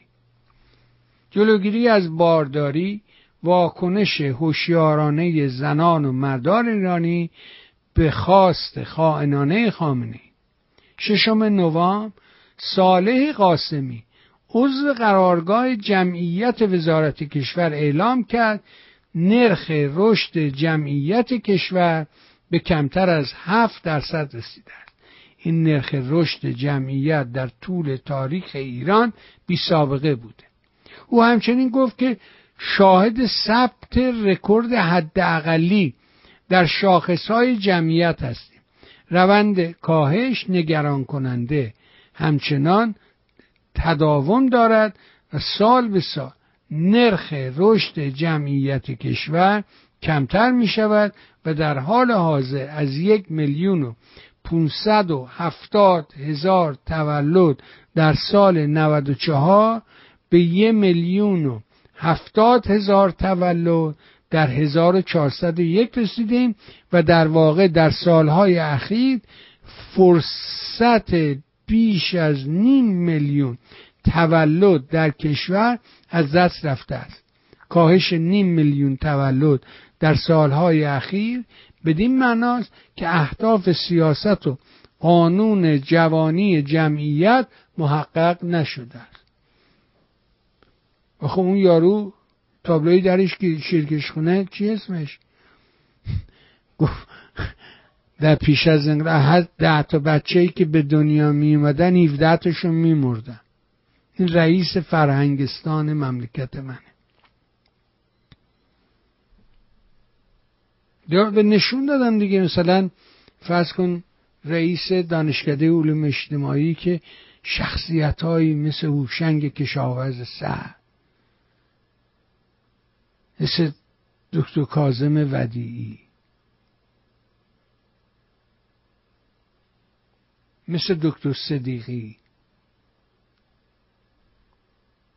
دانشکده رو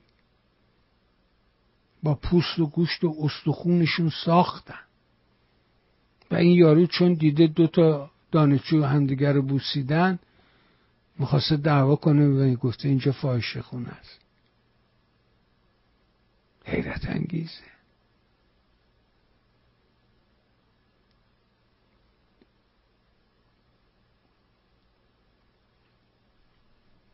ده سال پیش 1393 خامنه ای با یک سرصدای بزرگ در یک ابلاغیه 14 ماده‌ای دستور عملهایی بلای بالا بردن جمعیت کشور صادر کرد و همزمان با اعلام سیاست های افزایش جمعیت و تأکید مداوم او به ازدیاد زاد و ولد امامان جمعه در سراسر ایران نیز در تریبون های خود این سیاست را تشویق کردند.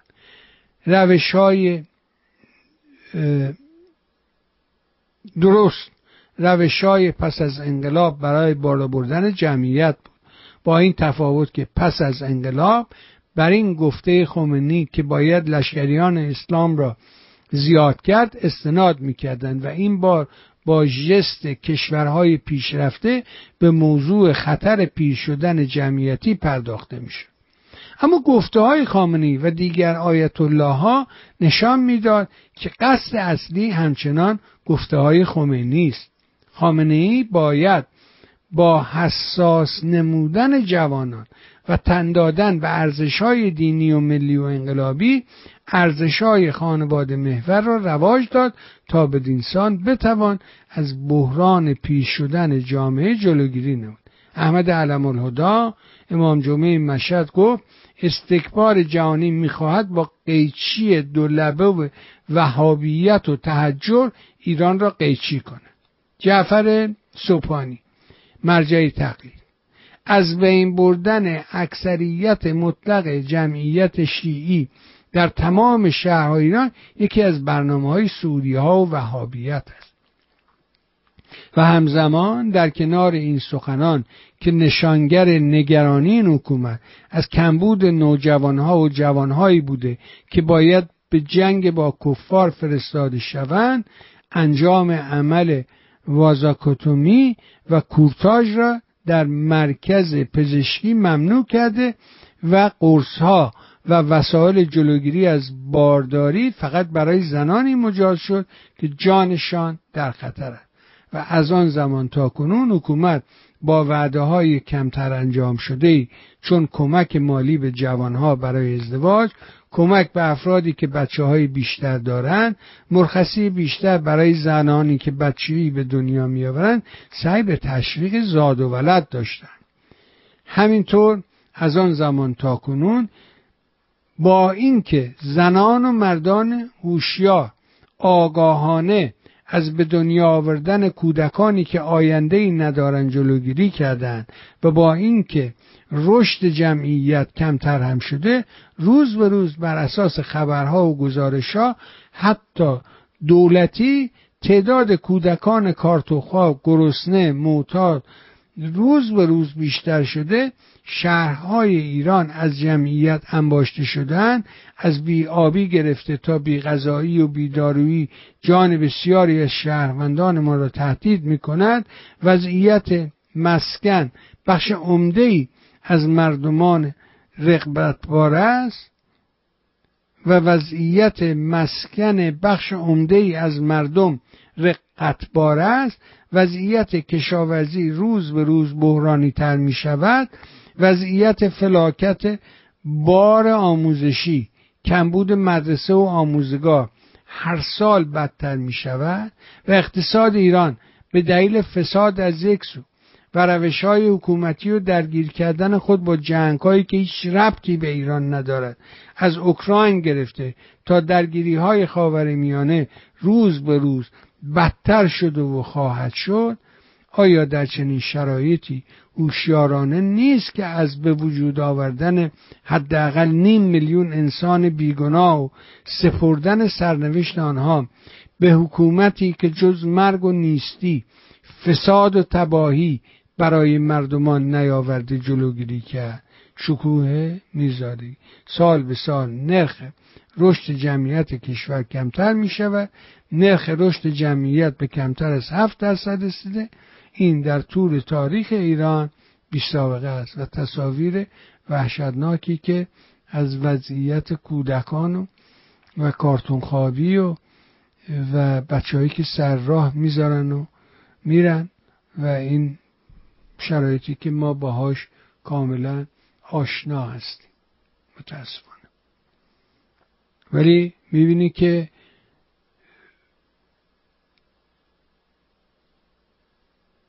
امروز مردم ما علا خصوص جوانان تا چه حد به این مسائل اشراف و آگاهی دارن؟ گوش بدیم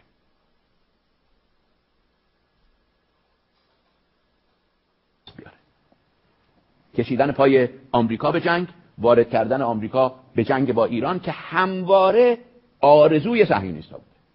یعنی شاید در سی سال و سی و دو سه سال گذشته یعنی بعد از جنگ عراق با کویت هیچ آرزویی بالاتر از حمله امریکا به ایران نبود. فراموش نکنیم که در سال 2002 شارون در فوریه 2002 به امریکا رفت. این که می‌بینید این روزها اصلاح طلبان اینگونه به دست و پا افتاده اند و در حال تقلا هستند فقط و فقط به همین دلیل است.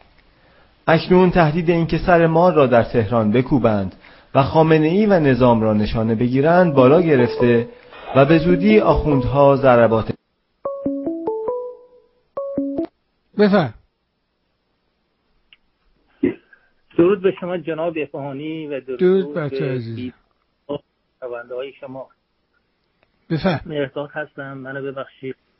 نخواهش به قول معروف یک جورایی دوچار فراموشی و لکتن و همین که این تتمه کرونا در من مونده.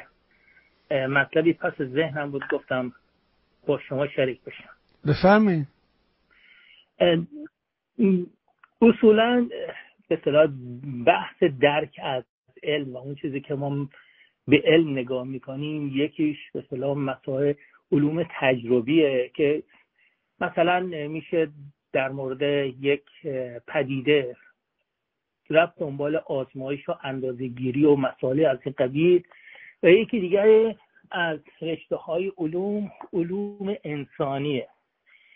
من آدم تحصیل کرده ای نیستم که تحصیلاتی در اکادمیک در مسائل انسانی داشته باشم خصوصا تحصیلات عالیه. لذا درک من یک جورایی درکیه که خودم کسب کردم حالا در طی این چل پنجاه سالی که بعد از دبیرستان تو دوره دانشگاه و بعدش هم در اجتماع بودم و با مردم سر کار داشتم و یه جورایی دیگه هم در مسائل سیاسی. به باور من علوم انسانی یک جورایی شبه علمه. یعنی اینکه نمیشه لزوما اندازه گیری کرد و تو لابراتوار یه سری مسائل در رابطه باش به صلاح تحقیق کرد.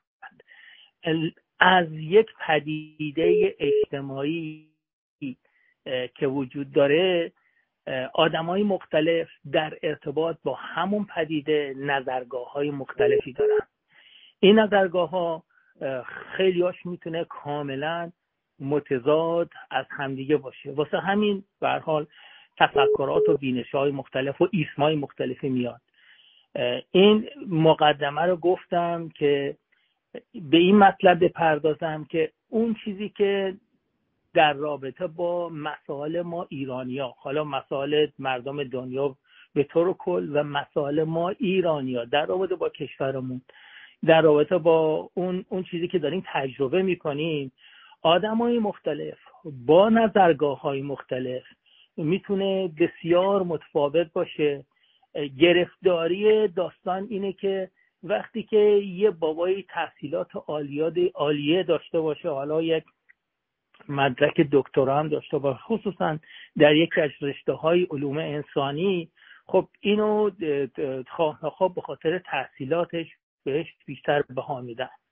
ولی تجربه زندگی خود ما در طول حداقل هفتاد هشتاد سال گذشته نشون داده که بیشتر تحصیل کرده های ما در این زمینه بیشتر این آقایون دکترا و استادان دانشگاه و این اون به خطا رفته و تحلیلاشون زیاد درست از آب در نیمده و احیانا فلان حاجی بازار یا فلان معلم مدرسه احتمالا نظراش بیشتر به واقعیت نزدیکتر بوده تا تحلیلای کودان کود علمی بعضی از هموطنان.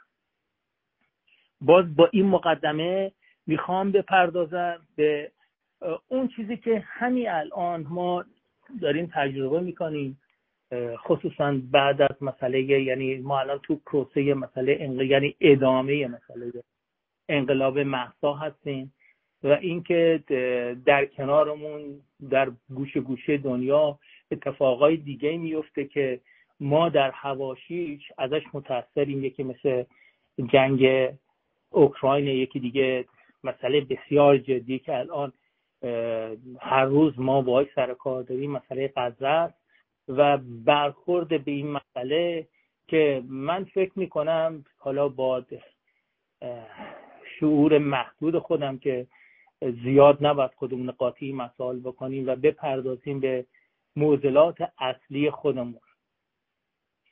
بحثی بود تو دو هفته پیش هفته قبل این هفته نه هفته قبل در به صلاح مهستان سکولار دموکراسی و به یه شکل دیگه هم امروز بود در خوره بحث امروز که روز یه شنبه بود. من جفتش رو تماشا کردم مال امروز رو قرص خورده بودم دیر پاشدم به آخرش رسیدم. ولی برمیگردم به اون چیزی که در دو هفته گذشته بود و یه گریزی هم می‌زنم به مسئله امروز. همونطور که گفتم اینکه چه موردی در مورد در چه موردی ما داریم صحبت می‌کنیم ممکنه که این یه لحظه ایزه بدید. یه لحظه من دارم تلفن صحبت می‌کنم.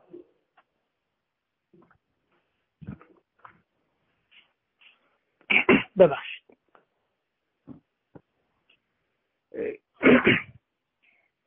آقای شیبانی به باور من من خیلی از صحبت کردن ایشون لذت بردم. به نظر من جوان شایسته حرفای خیلی خوبی می‌زنه. ولی گرفتاری که این هموطن ما و بسیاری از بقیه ماها داریم اینه که یه جورایی گرفتار ایدولوژی هستیم یه جورایی گرفتار پیزدنینه هستیم. یه جورایی باید خودمون توی چارچوب مشخصی قرار بدیم. حالا این چارچوب مشخص حالا یه سری به صورت چپ نگاش می‌کنن یه سری به صورت راست نگاه می‌کنن. چنانچه این هموطن گرامی گفت ایشون دنبال یک جریان راست تا چه راست میانه. و خب ما هموطنهای چپ خودمون هم داریم. من اینو شاید از 15 سال 20 سال پیش به این ور برای خودم درست و غلط یه جورایی ترجمه کردم معنا کردم. به این منظور که اونایی که راستن نمی‌خوان به صلاح چپ و به هیچ وجه بپذیرن یا اونایی که چپن به حال دشمنی ذاتی با راست دارن. ولی من خودم شخصا اعتقاد دارم که توی توی اجتماع سالم باید هم چپ باشه هم راست باشه که یه جورایی اینا بتونن همدیگر رو کنترل بکنن. لذا درست تو, تو, تو درست و غلط آدم گاهی اوقات اتفاق میفته که باید راست باشه و یا باید چپ باشه که کار درست رو بکنه.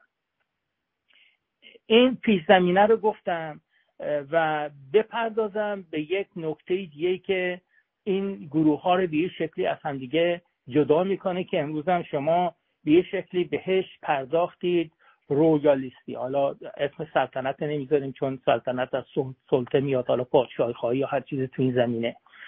من فکر می‌کنم در دوران فعلی بعد از گذر از خاندان پهلوی چیز من اسمش می‌ذارم باز انقلاب نکبت انقلاب منحوس. و 45 سال رژیم جمهوری اسلامی تجربه این دوران و مناسباتی که در حال حاضر در دنیا وجود داره. تو این مناسباتی که در دنیا وجود داره زیاد توجه نمیشه که این کشور جمهوریه یا اون کشور پادشاهیه. ماهیت قوانین و ماهیت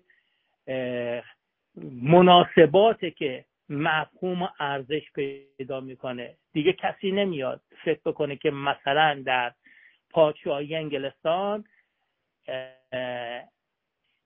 توهین به پادشاه سه سال زندان داره. امروز تو های پارک همه چارپایی می‌ذارن هر چی که دهنشون در میاد میگن. یا مثلا جلو کاخ سفید من با چشم خودم دیدم که هر کسی به رئیس جمهور آمریکا هر نوع فوش واقعا رکیک و زننده رو میگه و قانون نمیاد دخش بگیره. لذا این که یه سیستم پادشاهی باشه یا جمهوری باشه اینا خودشونو تو مناسباتی که امروز مفهوم پیدا می‌کنه در رابطه با دموکراسی. دموکراسی هم که امروز ما داریم با دموکراسی که صد سال پیش شده واقعا به کل متفاوته. اون چیزی که امروز نقش اساسی رو داره تو دموکراسی ها به حقوق بشر هست. حق اقلیت ها هست. دموکراسی اصولا صحبت از اکثریت حق اکثریت رأی اکثریت. ولی الان حق اقلیت و حق حقوق به بشر یه سری مسائل دیگر کشیده وسط. و نه تنها اون باز مناسباتی که که یک جور دیوان سالاری بتونه موفق درش عمل بکنه اون باز داستان این نیستش که جمهوری یا پادشاهیه چرانچه تو جمهوری ها همین امروز هم ما جمهوری های مادام العمر داریم و پادشاهی هایی داریم که عملا جمهوری هست لذا این بحثی که دوستان ما در مهستان کردن و این بحث یه لنگ پا اینکه بفهمیم ماهیت این بخشیه بعد برگردیم به نوشته هایی که این دوستان از خودشون باقی گذاشتن. به در بقایای فرشکست رسانه فریدون, فریدون.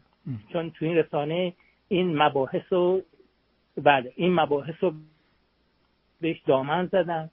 یه چیزی هستش اسمش گذاشتن نو پهلویگرایی بحث قانون اساسی رو که تو این رسانه آوردن و تو جزئیات چون بوداره. یعنی خیلی. من همه اعتراضم به همین بود. همین. گوش میدی؟ همه اعتراض من به همین تیکه بود. بله. من باور دارم که بله. امروز هم دوباره توضیح دادم. بله. امروز هم دوباره توضیح دادم که ما یه نوع نظام هایی داریم که نظام پادشاهی هن. رویالیست بهشون میگن ولی اینا رو سالها پیش دکتر نوریالا تئوریزه کرد توضیح داد که آقا مثلا ممالکی هستن که اصلا رئیس جمهورش هیچ کاره است اصلا نمی‌شناسین. امروز هم گفتم رئیس جمهور چه می‌دونم همین مملکت که الان توی جنگه نمی‌دونی رئیس جمهورش کیه؟ اسرائیل. آلمان رئیس جمهورش کیه؟ نمی‌دونی. ولی صدر اعظمش معلومه کیه خب. برای اینکه دولته که داره کار می‌کنه. شخص شاهزاده رضا پهلوی دیروز تو برنامه که با آقای میبودی داشت به همین نکته اشاره کرد. و همون حرفایی که آقای نوری علا زده داشتن اونو تکرار می‌کردن. هیچ چیز اضافه تر از اون پیس نبود. همونی بودش که آقای نوری علا سالهاست روش تمرکز کرده و گفته و توضیح داده همونه. به باور من برای آینده ایران می‌تونه این نوعی کارساز باشه به خاطر اینکه مثلا اگه به حرفای حتی برادر امیر عباس هویدا گوش بدیم او هم معتقده که ایران یه جامعه پدرانه است یه جامعه پدریه نیاز داره به پدر نمی‌تونه بی پدر زندگی کنه. اونم این عقیده رو داشت. برابر من این حرفات همه درسته میشه روش کار کرد حرفای خود شخص رضا. ولی این حرفایی که تو فریدون می‌زنن یا این ور ور می‌زنن خب اینا خطرناکه آقا. اینا مشکل سازه. و خب ما اینو تا بگیم میگه آقا این یارو فش داد به رضا پهلوی. من چی کار دارم به رضا پهلوی؟ من مشکلم همین حرفایی که شما میزن بفرم در ادامه اتفاقا من می‌خواستم باز یک جوره به یه شکل دیگه به این مبحث بپردازم باز تو حرف شما رو به یه شکل دیگه میگم. وقتی که صحبت از هند می‌کنن هند یه کشور جمهوریه ولی همیشه صحبت از نخست وزیره وقتی که تو ذهنیت ما ایرانیا نخست وزیر در رابطه با پادشاهی میاد. در صورتی که این جمهوره. همچنین مثلا کشور اسرائیل یا کشور آلمان. به قول شما آلمان فدرال. بعد این این مسئله جای خودش. برگردم به اون نکته قبلی که می‌خواستم بگم. وقتی که بحث چند صفحه اینا رو در رابطه با کودان کود نو پهلوی گرایی نو پهلوی گرایی بعد نگاه بکنید ببین اینا دارن چی میگن در رابطه با نو پهلوی گرایی یعنی که درسته که یه به اینا یه حزبم درست کردن همین حزب ایران نوین که آقای شیبانی اخیرا شده. فکر می‌کنم دبیر کلش. دبیر کلش. بله. اسمش هستش ایران نوین. حالا به یه شکلی همون برمیگرده به ایران نوین زنده یاد هوپیدا. ولی اینکه ایران نوین باشه. یعنی ایرانی باشه که نوین باشه. این همه توش هست. گوش بدی یه بخشم از ایران نوینه. اون چه که پس این ذهنیته و ایشون داشت تفاوت خودشو با حزب مشروطه پادشاهی دموکرات که زنده یاد داریوش همایون می‌گفت ایشون گفتش که این حزب اعتقاد به سیستم پادشاهی داره و معتقده که شاهزاده رضا پهلوی باید به صلاح پادشاه ایران بشه. ولی ما این چنین نیست.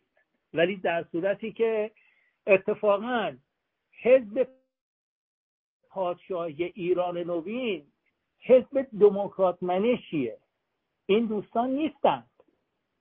این دوستان باز برگردیم به واژه راست. بسیار به صلاح راستند. بسیار آریامه پرستند.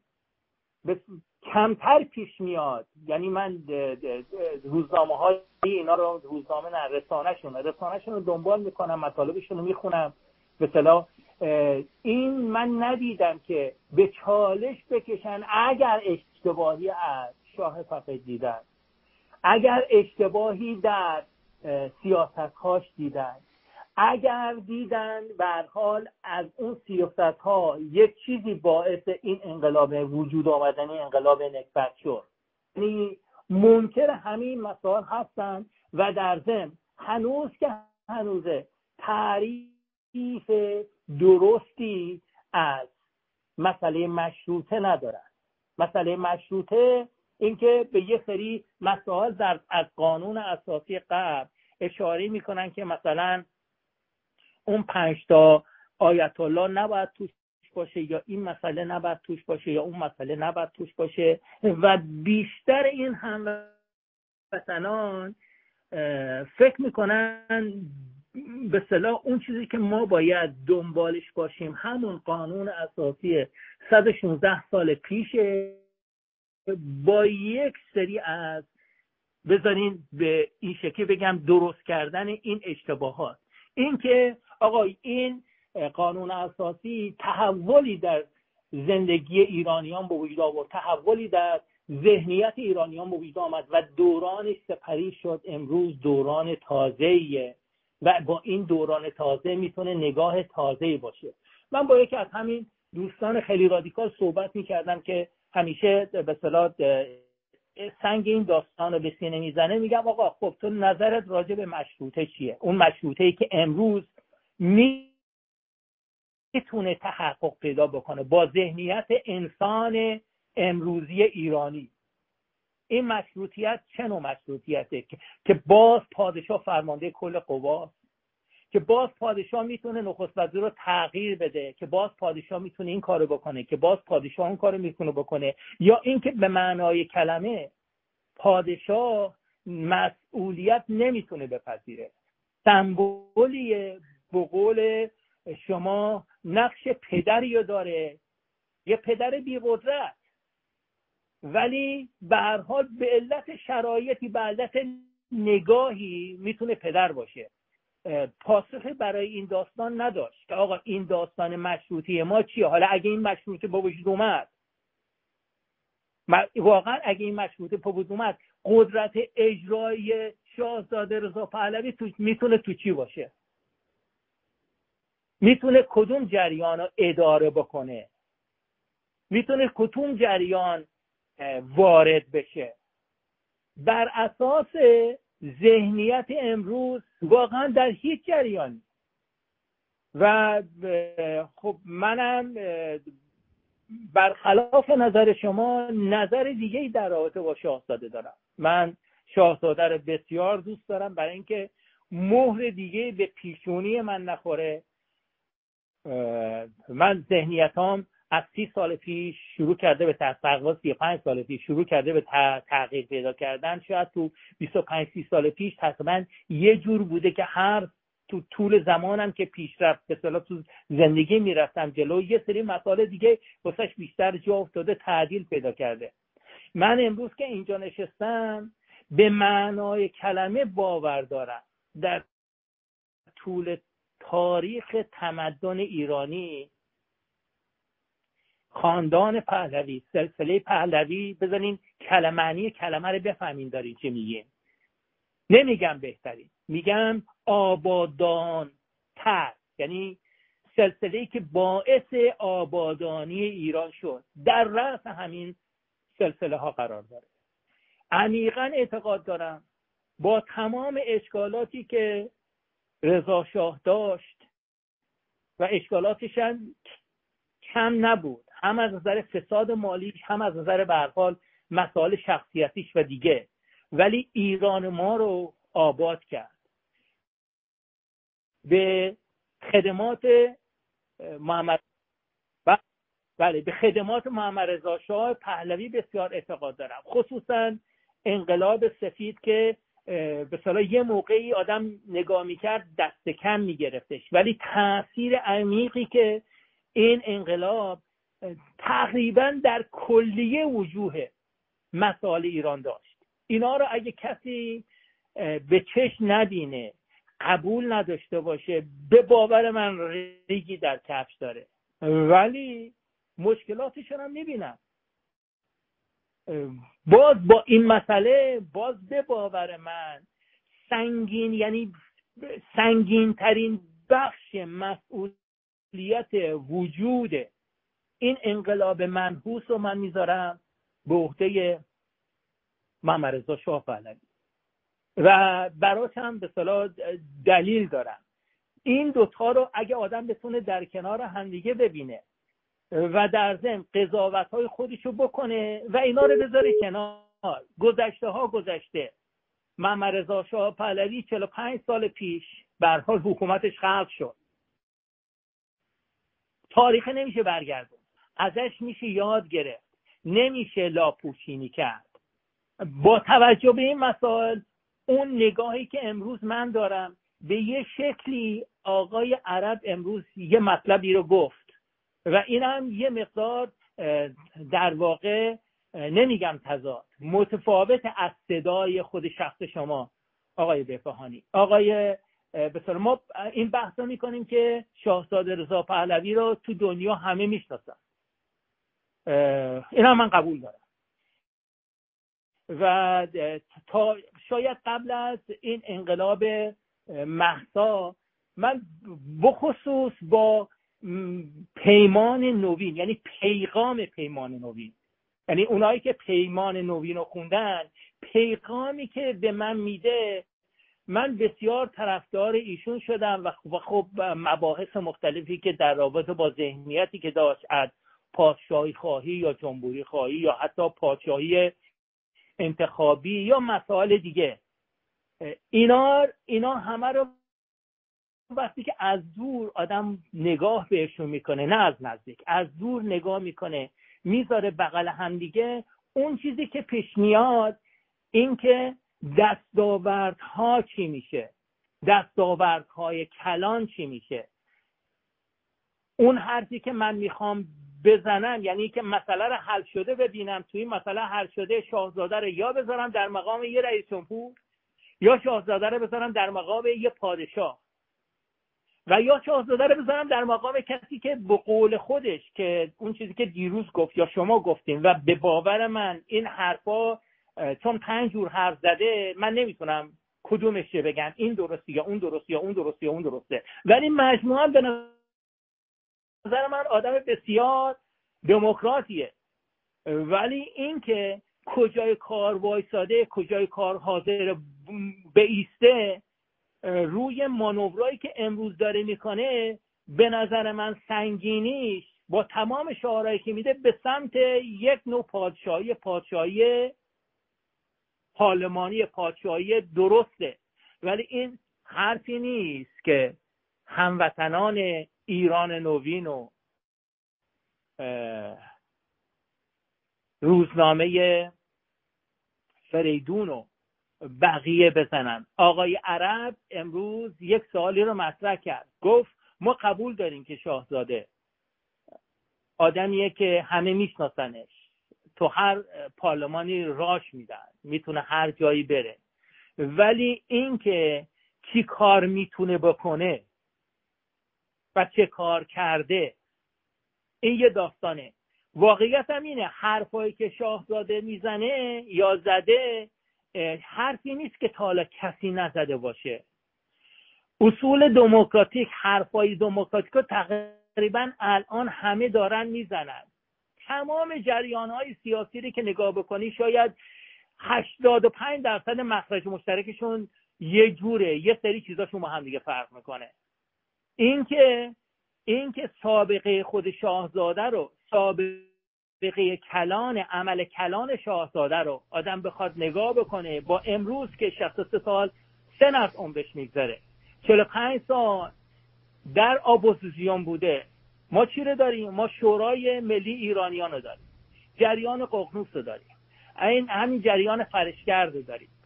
دیگه این پیمان نوین داریم. می‌دونم. و متاسفانه خب متاسفانه. سرتایید بحث رو جمع آخرین ببین عزیز من بله شما بفهمی آخرین شما. صحبتم بفهم. جنبندی بکنم. توی جنبندی. 25 دقیقه است داری صحبت می‌کنی.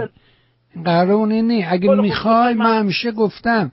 یه برنامه می‌ذاریم بیا راجبه چون که شما وقتی راجبه دو جلسه پیش مهستا حرف می‌زنی آیا فکر می‌کنی مخاطب شما که الان داره برنامه شما رو گوش میده اصلا حضور ذهن داره که مثلا دو هفته پیش چی بوده کی بوده آقای شیبانی چی گفته؟ یا فرض کنید آقای عرب امروز چی گفت؟ باید اینو تو جای خودش بگی. ولی من شما 25 دقیقه داری میگی هنوز نتیجه نگرفتی. نتیجه رو بگیریم ببینیم که چیه. نتیجه نتیجه اینه که واقعیت ها رو اونطور که هست باید نگاه کرد. اینکه در ارتباط با یه پدیده نگاه من با آقای اصلانی یا با آقای نوری علا یا هر کسی دیگه یا آقای مستاقی ممکنه به نه تنها ممکنه حتما تفاوت داره. اون چیزی که مهمه به واقعیت ها پرداختن فاکتور نگرفتن از یه سری از مسائلش که به نظر ممکنه به حال ایجاد یه سری سوال بکنه. من حرفمو دیگه درد می‌گیرم چون وقت شما هم گذشته. به حال فکر کردم که بهتر امروز بیام دو کلمه صحبت بکنم. منو ببخشید که اگه زیاده گویی کردم. نه. نه بابا بحث زیاده گویی و کمگویی نیست. بحث بجا و بیجاست. بحث اون نیست. شما می‌تونی با من حرف بزنی؟ من به شما وقت میدم بیا بشینیم با هم دیگه. دوتایی حرف می‌زنیم. ولی این برنامه ما اینه که مثلا شما بیای راجب موضوعی که من دارم حرف می‌زنم پنج دقیقه راجبش بگی خوب بود نظرت چی بود بد بود یا مثلا یه خبری یا مثلا حتی مثل آقای آرما موضوع رو عوض کنی. ولی مثلا شما می‌دونی همه حرفم اینه که آیا این حرفی که داری می‌زنی به کی داری میگی؟ مخاطب کیه؟ چیه؟ هدفت کجاست؟ تارگتت کیه؟ کی می‌دونه دو هفته پیش تو مهستان کی گفت چی گفت؟ مگه اینکه یه مقدمه ای راجبش بگیم بگیم که در مهستان دو هفته پیش این محسا مطرح شده ما خواهیم راجبش حرف بزنیم. امروز این حرفا گفته شد ما خواهیم راجبش حرف بزنیم. ولی همینجوری رو هوا خیلی سخته.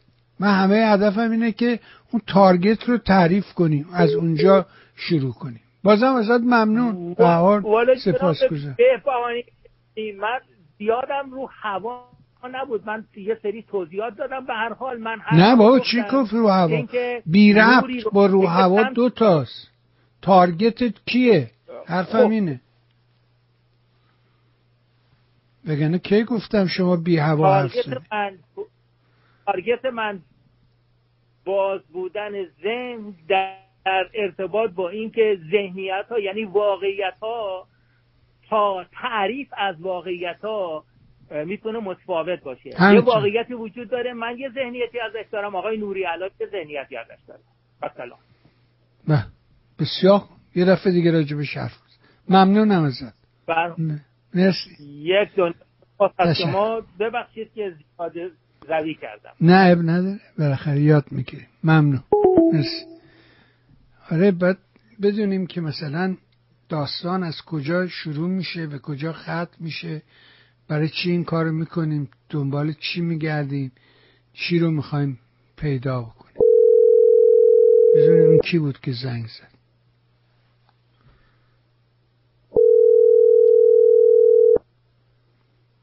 بسیار.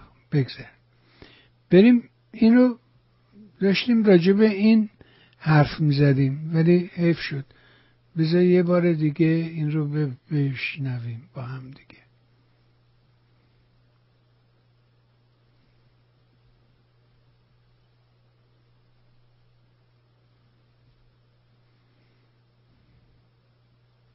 بتواند یک امتیازی از این جنگ به دست بیاره. کشیدن پای آمریکا به جنگ وارد کردن آمریکا به جنگ با ایران که همواره آرزوی صهیونیست‌ها بود. یعنی شاید در سی سال و سی و دو سه سال گذشته یعنی بعد از جنگ عراق با کویت هیچ آرزویی بالاتر از حمله امریکا به ایران نبود. فراموش نکنیم که در سال 2002 شارون در فوریه 2002 به امریکا رفت. این که می‌بینید این روزها اصلاح طلبان اینگونه به دست و پا افتاده اند و در حال تقلا هستند فقط و فقط به همین دلیل است. اکنون تهدید اینکه سر ما را در تهران بکوبند و خامنه ای و نظام را نشانه بگیرند بالا گرفته و به زودی آخوندها ضربات سنگین دریافت خواهند کرد که به سرنگونی نظام منجر می شود به این کلیپ دقت کنید. الان تلاش اسرائیل برای گسترده تر کردن جنگ تا بتواند یک امتیازی از این جنگ به دست بیاره.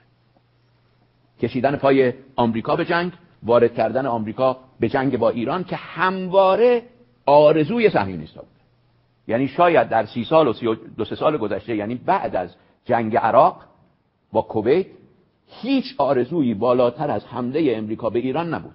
فراموش نکنیم که در سال 2002 شارون در فوریه 2002 به امریکا رفت. این که می‌بینید این روزها اصلاح طلبان اینگونه به دست و پا افتاده اند و در حال تقلا هستند فقط و فقط به همین دلیل است. اکنون تهدید اینکه سر ما را در تهران بکوبند و خامنه ای و نظام را نشانه بگیرند بالا گرفته و به زودی آخوندها ضربات سنگین دریافت خواهند کرد که به سرنگونی نظام منجر می شود به این کلیپ دقت کنید. اینم تلاش اسرائیل بحثایی که تون میریم. یعنی وعده های بیخودی دادن و بیخودی حرف زدن و امید واهی ایجاد کردن و این که بعدش چه اتفاقی خواهد افتاد. بذار برگردم اگر دوستان به من اجازه بدهند بریم سراغ یه مطلب دیگه ای از بنیاد میراث پاسارگاد خانم شکوه میرزادگی. نامه سرگشاده بنیاد میراث پاسارگاد به باستانشناسان و اساتید تاریخ در ایران درباره تصمیم تازه مسئولین برای ثبت جهانی معبد آنایتا و چند اثر باهمیت دیگر کرمانشاه به همراهی عراق. خانم ها آقایان حتما خبری را که امروز در رسانه های رسمی ایران منتشر شده را دیده تصمیم تازه مسئولی برای ثبت جهانی معبد آنایتا و چند اثر با اهمیت دیگر استان کرمانشاه به همراهی عراق. می‌دانیم بیشتر شما در چند دهه گذشته پس از انقلاب اسلامی بیش از همه از بیتوجهی ها و ویرانگری های عمدی و غیر عمدی میراث های فرهنگی و تاریخ ایران زمین رنج بردید زیرا شما به دلیل تخصص و ارتباط دائمیتان با این میراسا به ارزش این گنجینه های ملی سرزمینمان چه از نظر فرهنگی چه از نظر اقتصادی آنها در ارتباط با گردشگری واقف هستید. شما بیش از همه می‌دانید که در سالهای گذشته چه بر سر معبد آنایتا در کنگاور و چه معابد دیگری که به نام این ایزدبانوی استوره ایران آمده. آگاهید.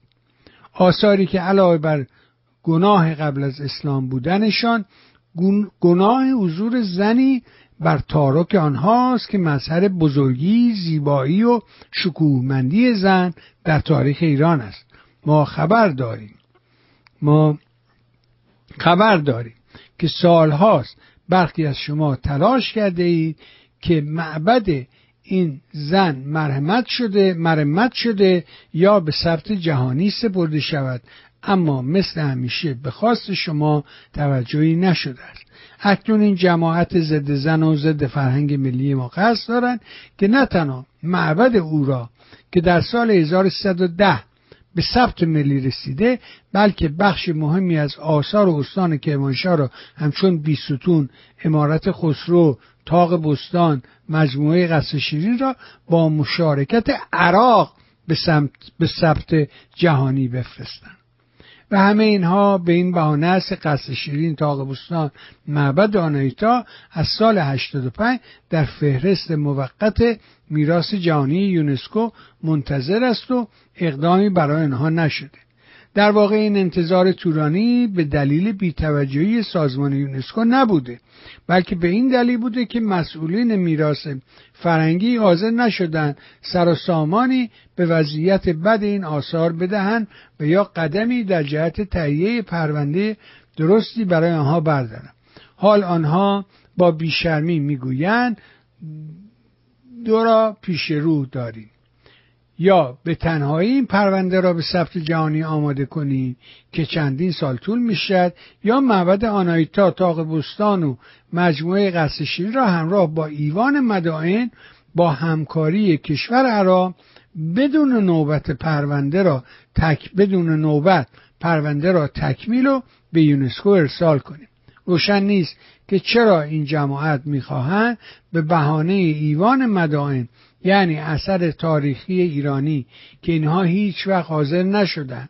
برای نجات آن از ویرانی به کمک عراقی ها بروند چندین اثر با اهمیت ما را که هر کدام به تنهایی قابلیت جهانی شدن را دارند با عراق سهیم شد ما باور داریم که پشت این عملیات جمهوری اسلامی مثل همیشه برنامه های سیاسی قرار دارد. برنامه هایی که هیچ ارتباطی نه با منافع فرنگی ملی ایرانیان دارد نه حتی با منافع فرنگی مردم عراق. ما عاشقان فرهنگ تاریخ و فرهنگی ایران زمین از شما تقاضا داریم. با هر امکانی که در اختیار دارید مقابل این عملیات ضد فرنگی حکومت ایستاده و اجازه ندهید که میراث فر... های فرهنگی ما علاوه بر ویرانی وسیله‌ای برای رد و زد و بندهای و مقاصد سیاسی این جماعت ایران ستیز گردد با احترام سخنگوی بنیاد میراث پاسارگاد دهم نوامبر. از خانم میرزادگی و همه پوشش های این ایران دوستان به راستی از صمیم قلب سپاسگزارم. من همونجور که داشتم اینو میخوندم داشتم فکر می‌کردم به حرفای مرداد و اینکه این مرداد ما چگونه عاشقانه حرف می‌زنه و چرا اصلا این حرفا رو می‌زنه؟ دنبال چیه؟ چی رو می‌خواد بگه؟ ببین اون چیزی که معلومه یعنی روشن بر همه ما. من اون حرف برادر امیر عباس اویدا که سالها نماینده دائم ایران در سازمان ملل بود. مرد فاضل و باسوادی است.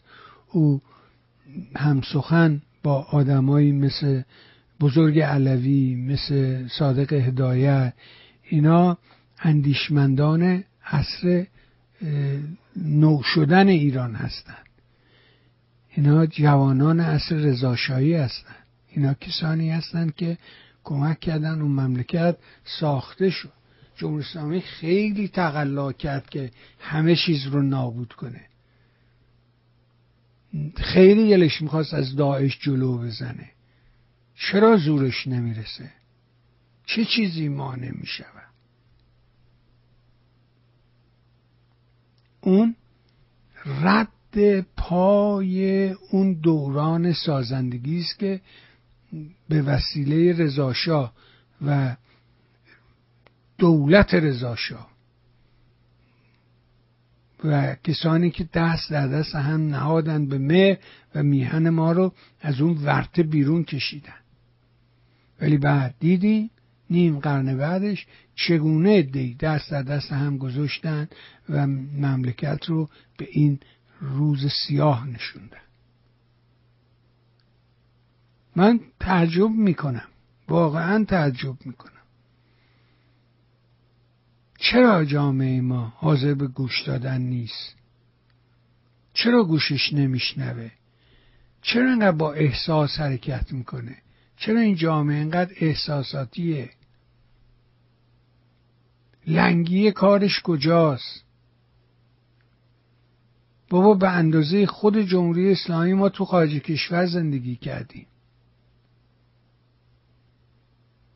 رأسش که بخوای بگیری به قول نزول خورا بالای نیمی از این دوران جمهوری اسلامی رو مردم ایران تو خارج کشور زندگی کردن.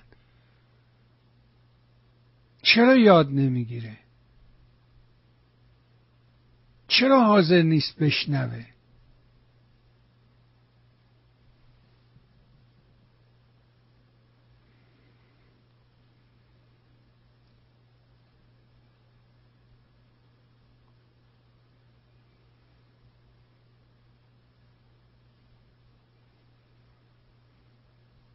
نمی‌دونم.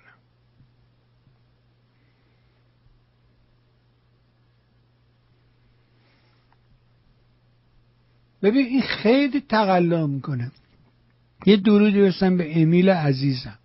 این یار قدیمی این رفیق دوران شباب از بچه های اردوی رامسر خودشو برادر عزیز جان. دو تا برادر آسوری بودن که باور کن اینا نمونن در اخلاق خصوصا خود همه امیل. یک اقدام فرهنگی دیگر از یک رژیم بی فرهنگ نام شب یلدا به روز ترویج فرهنگ میهمانی و پیوند با خیشان و شب چهارشنبه سوری به روز تکریم همسایگان در تقویم رسمی حکومت تغییر پیدا کرد. لابد ترانه تو شب یلای منی هم امسال به تو روز ترویج فرهنگ و پیوند با خیشان منی تبدیل می شود. نام چهارشنبه سوری و شب یلا در تقویم ایران تغییر کرد. آیا واقعا می‌تونن این کارو بکنن؟ شدنیه به نظر تو؟ من فکر نمی‌کنم. یه حرفی ایرج مستاقی تو برنامه زد. منو یه جوری آرام کرد. من به مردادم پیشنهاد می‌کنم و حرف ایرج رو یه بار دیگه گوش بده.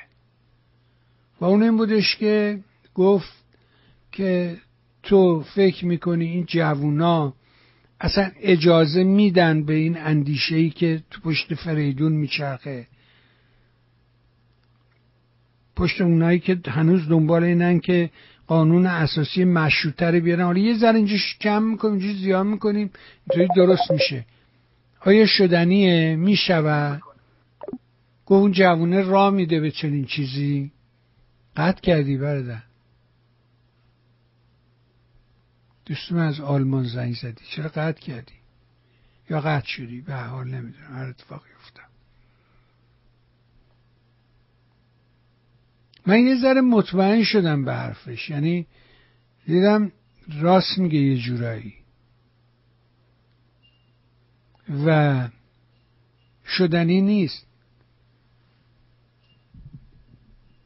اونا ارز خود می‌برند و زحمت ما میدارند. و حرف من همه همینه. سر حرف من وایستدم اصلا هم عقب نمیشینم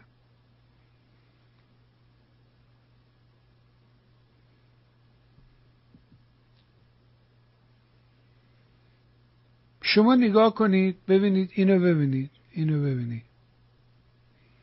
آیا شدنیه واقعا؟ الان یک کیلو یا دو کیلو مواد منفجره داشتین چیکار می‌کردین؟ همزم زیر نتانیاهو. حیف نیست دو کیلو رو.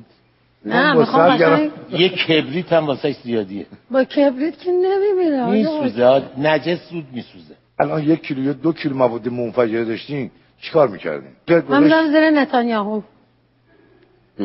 حیف نیست دو کیلو رو. نه می‌خوام مثلا یه کبریت هم واسه زیادیه یعنی با کبریت ببین چقدر داره. تقلا نه. می‌کنه. چقدر داره تقلا می‌کنه. به جامعه وقی نمی‌ذاره. گفتم اون روز که انقدر آشوره انقدر شوره. شما نگاه کنید همین رفتن این مرتیکه قاتل به کنفرانس اسلامی عرب فلان. دو تا رو با تیپا انداختن بیرون. اولا اول که رفت چفیه نمی‌دونم فلسطینی به گردنش و فلان و رفت دست داد. ولی تو جلسه که خواست بره چفیه رو از گردنش پایین کشیدن ببین اینا چقدر بدبختن. عکس یارو امیر قطری.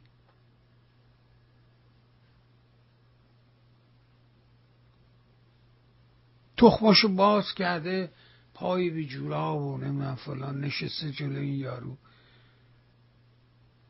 البته که حق داره برای اینکه این ارزشش همینه. اونا می‌دونن این داستان رو. می‌فهمن که این چقدر ارزش داره.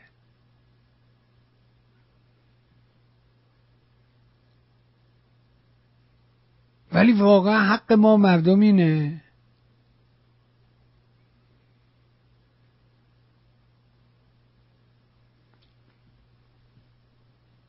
واقعا حق ما اینه. هیئت چون اومد گفت ما زیر این اتاق بلند کن اینجا نیا. تیم فوتبالش اومد هم جریمه شدن هم تیم رو باختن هم فلان کردن. حالا با چفیه رفته چفیه رفته اون تو.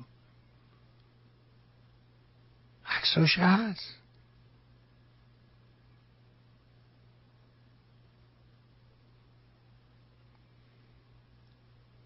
ولی یه عده واقعا نمی‌خوان ایران از این ورته بیرون بیاد.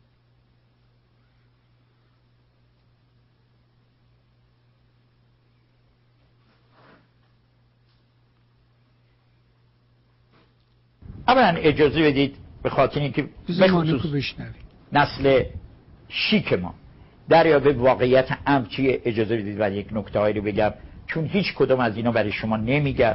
فقط حاضرن بیان یک شعار ضد یهود بدن. یا بعضیام بعضیام من دیدم شعار بر علیه فلسطینیا میدن. نه شعار ندید. برای چی شعار می‌دید؟ بازی تخت نر که نیست. جان مردمه. سرنوشت ملت هاست. ببینید از سال دو هزار به بعد ناگهان در منطقه لبان از دهانه این گونه بگم. مصر دلتای نیل. بگیرید. اسرائیل نوار غزه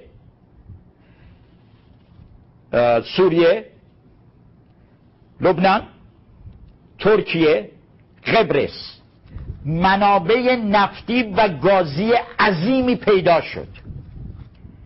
حالا تقسیم این منابع و انتخاب حوزه ها مسئله اصلی بود.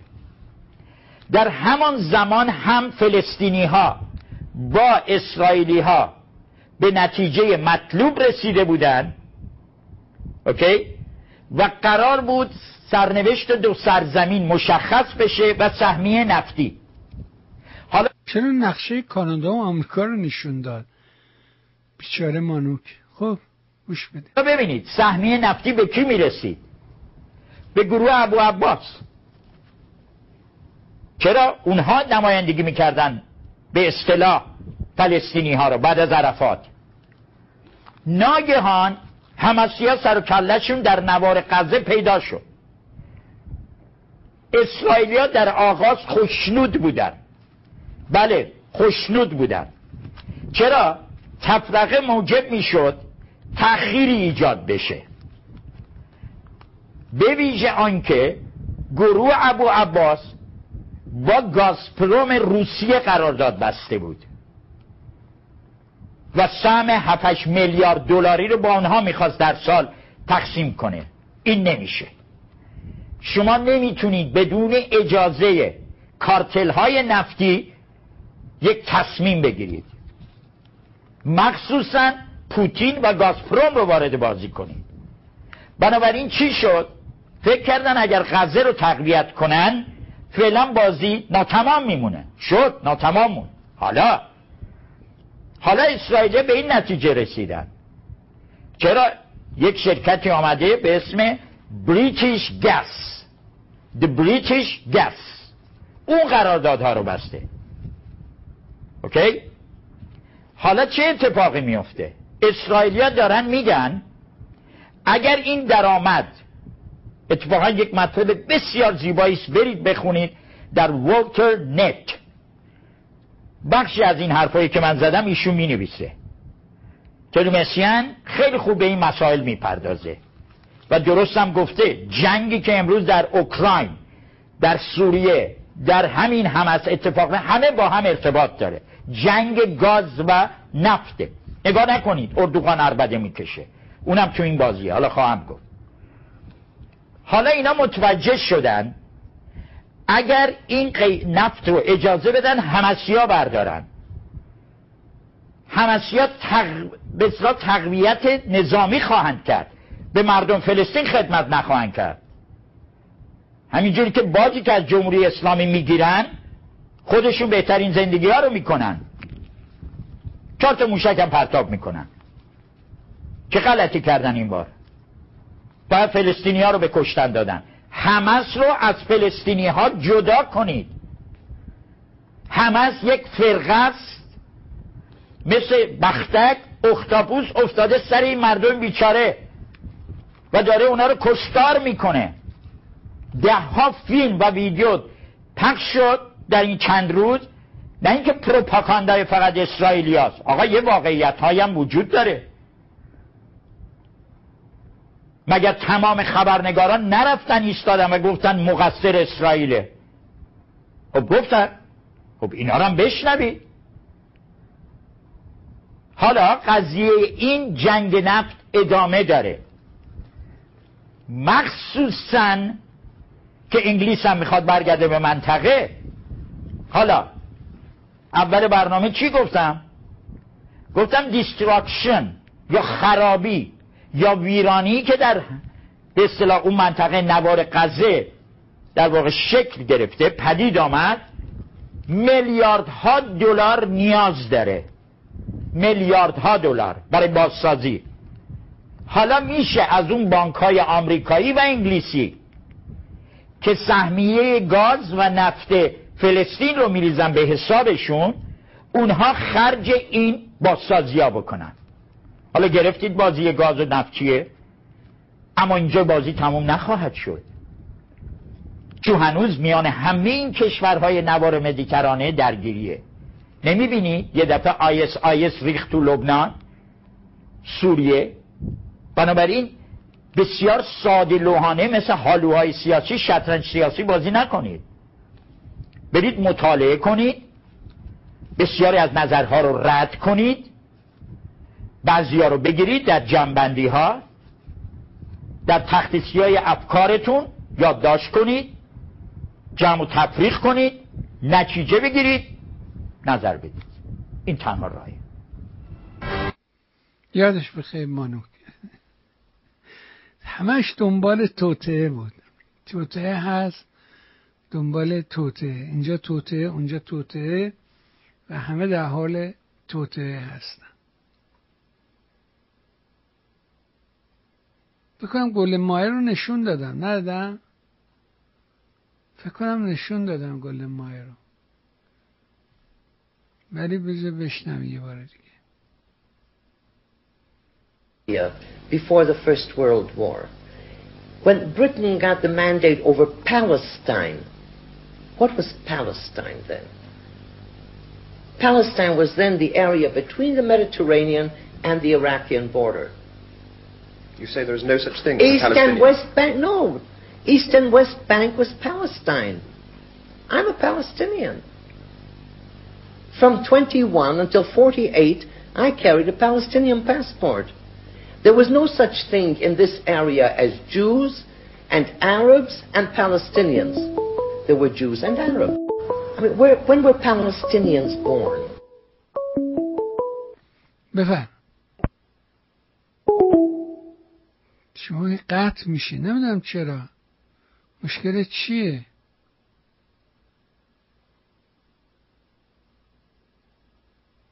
This call is being routed by Google.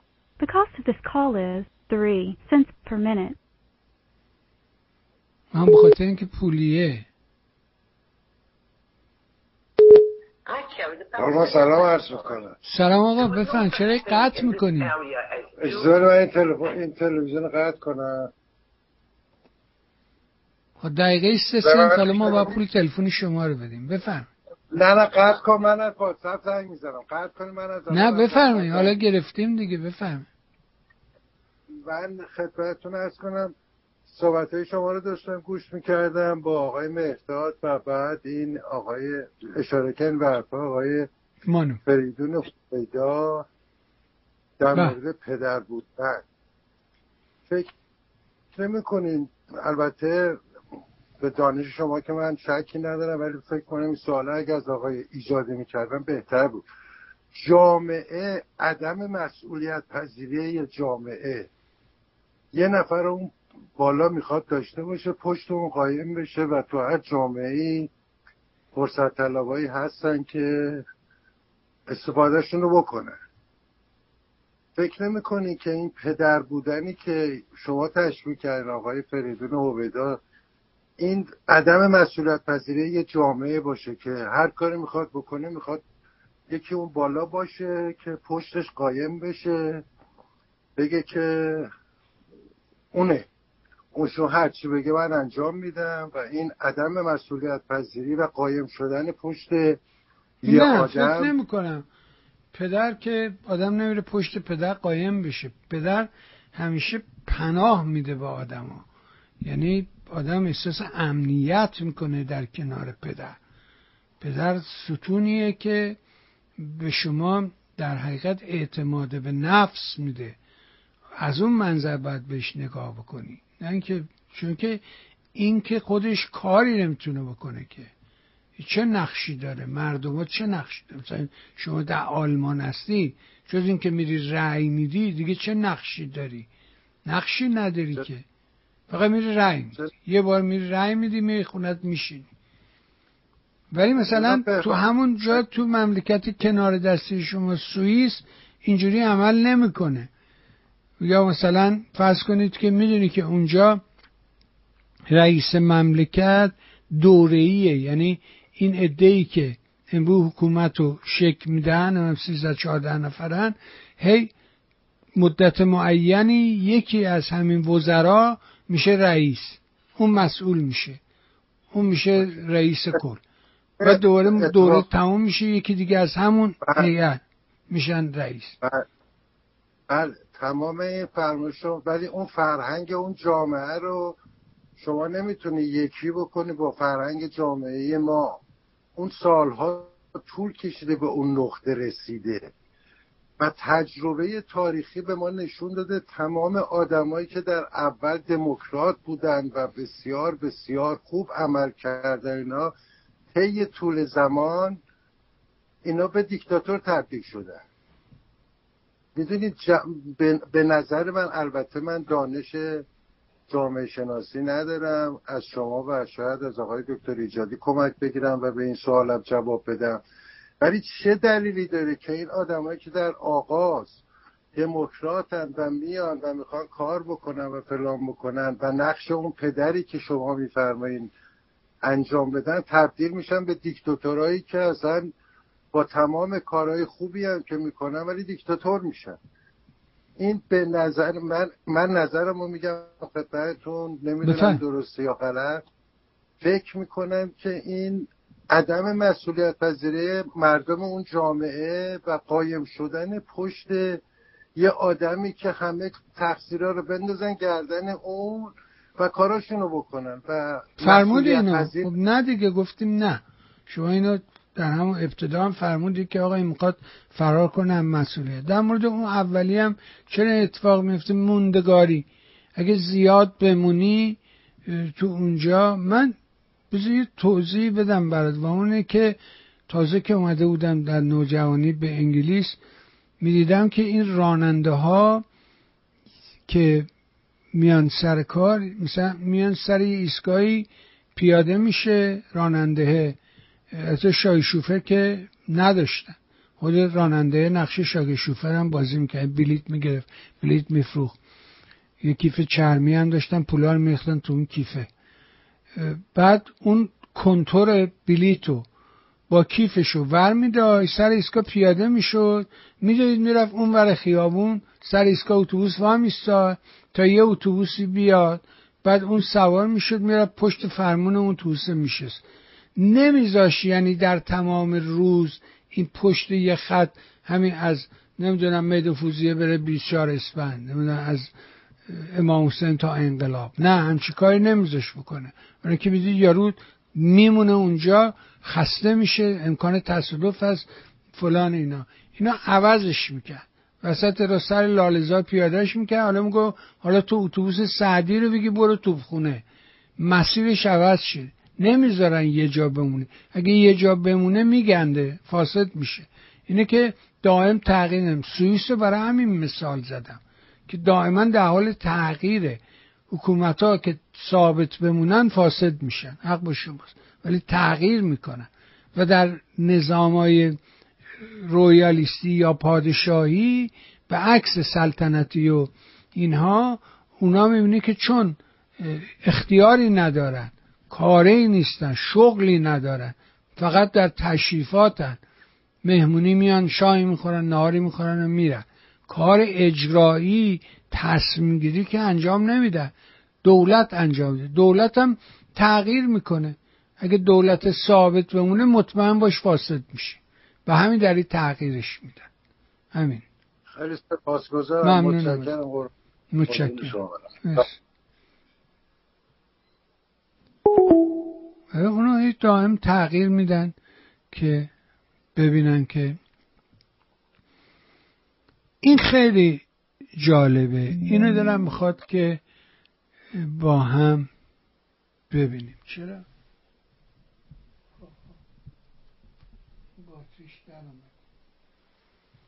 خوب شد که دیدیم.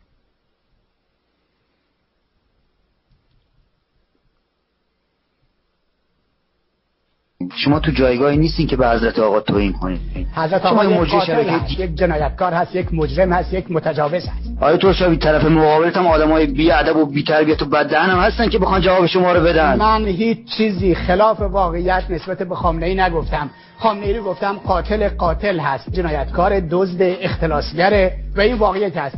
اگر بنده دزدی کردم اختلاس کردم خون 85 میلیون ایران رو در شیشه کردم شما بگید شما فلان کار انجام دادید یعنی ما اگر به شما بگیم شما نکشید شما فوش زن و دختر شما توهین نکنید. ما توهین نیست. اگر شما بی قاتل بگید آدم نکش توهینه. به نظر من خامنه ای خودش آدم بدی نیست. اطرافیان دور یعنی شما فکر می‌کنید مثلا این جنایت هایی که در این کشور صورت می‌گیره مسئولش خامنه ای نیست؟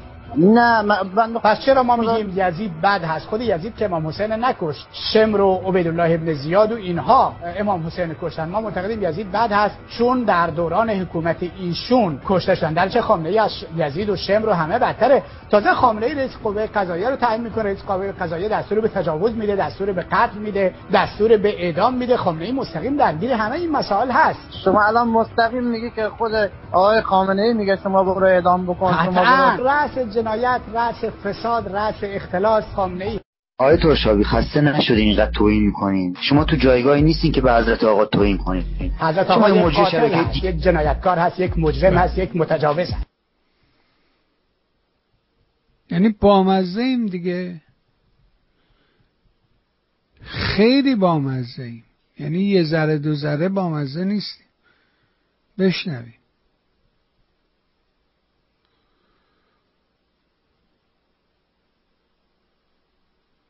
والنتیرن که برن اونجا. اینا والنتیرن اینا شهرک نشین که اسرائیل زورکی نبرده یه سپر انسانی. وقتیه که یه سری رو زورکی شما ببرین یه جایی. اینقدر صدای من بلنده فکر می‌کنم تا خیابونم میشنوم. فقط جنم اینا داوطلبانه رفتن به عنوان قس... اون سرباز بدبخت اسرائیلی اون زورکی داره میجنگه. اینقدر بهش قول و قرار گذاشتن که تو هیچ وقت کشته نخواهی شد که میره به جبهه. ولی این شهرک نشین داوطلبه. این زورکی نرفته همشون تک تکشون داوطلبه. داوطلبانه رفتن به عنوان نیروی اشغالگر اونجا مستقر شدن. اینجوری نگیم که اینا انگار که یه سری بدبختن پول نداشتن رفتن اونجا. نه اینا آدمایی که از آمریکا پا میشه میره. کلی هم پول میده میره تو کیبوت زندگی کنه. اینا داوطلبن اینا داوطلب حضور در اشغالن بازم میگم من توجیه کشتن کسی رو نمی کنم اما این می‌خوایم بحث حقوقی بکنیم راجع به اینا به عنوان باید نیروی داوطلب اشغالگر صحبت بکنیم. دکتر کسی که زورکی نبرده اونجا که اینا خودشون والنتیرن که برن اونجا. یعنی از این آدم شهرک نشین که اسرائیل زورکی پسر بزازه مزبزبتر دروغگوتر حق بازتر فقط خودشونن فقط خودشونن این تا دیروز انداخته بودنش بیرون. امروز می‌بینی؟ چه بلبل شده؟ تو چرا نمی‌تونی این کارو بکنی؟ تو چرا نمی‌تونی آدماتو داوطلب از آمریکا بکشی سرمایه ببره اونجا؟ یکی هم که پیدا شد مثل محافرید خسروی که بردی یا رو اونجوری کشتید که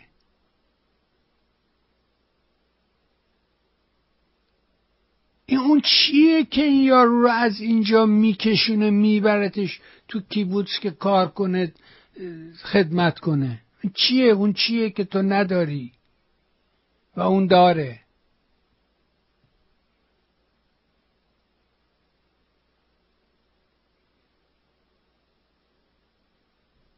بعد این یاروها بریزن اونا رو بزنن. بعد بیای توجیه کنی بگی که نه اینا خودشون داوطلب رفتن برای اشغال.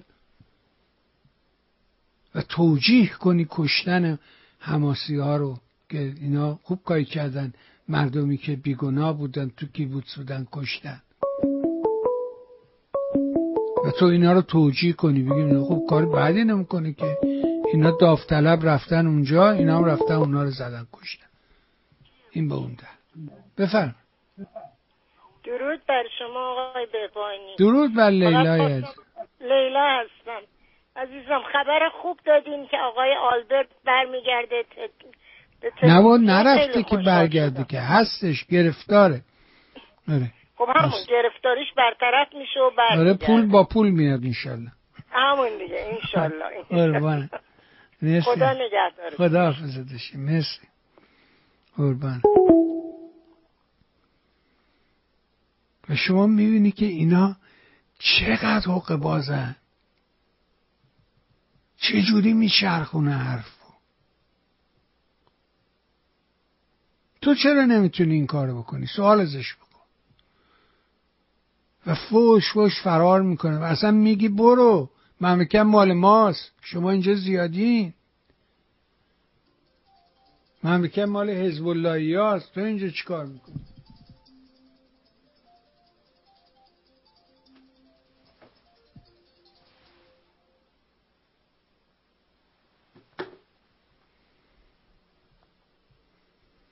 این هم یه تیکه جان ما به ما به پیروی از اونچه که اماممان شهدایمان مردممون می‌خواه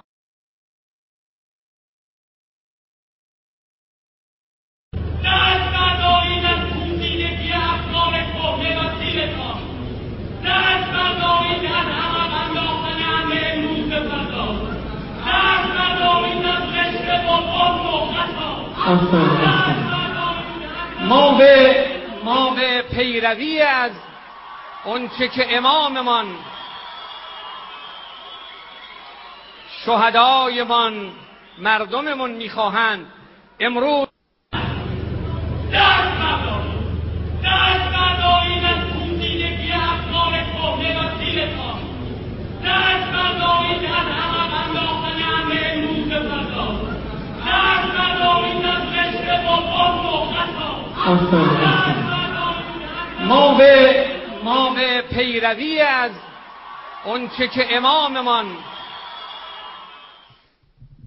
این مردمه. و شما به من میگی که این مردما میرن قایم میشن پشت این و اون. این اون چیزیه که من رو امیدوار می‌کنه و میپذیرم.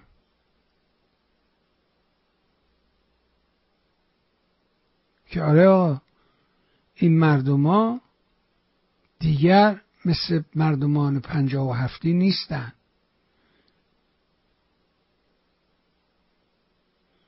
اینا رو نمیشه سرشون کلا بذاری. نمیشه بگی بعد بگی خود کردم. دوباره.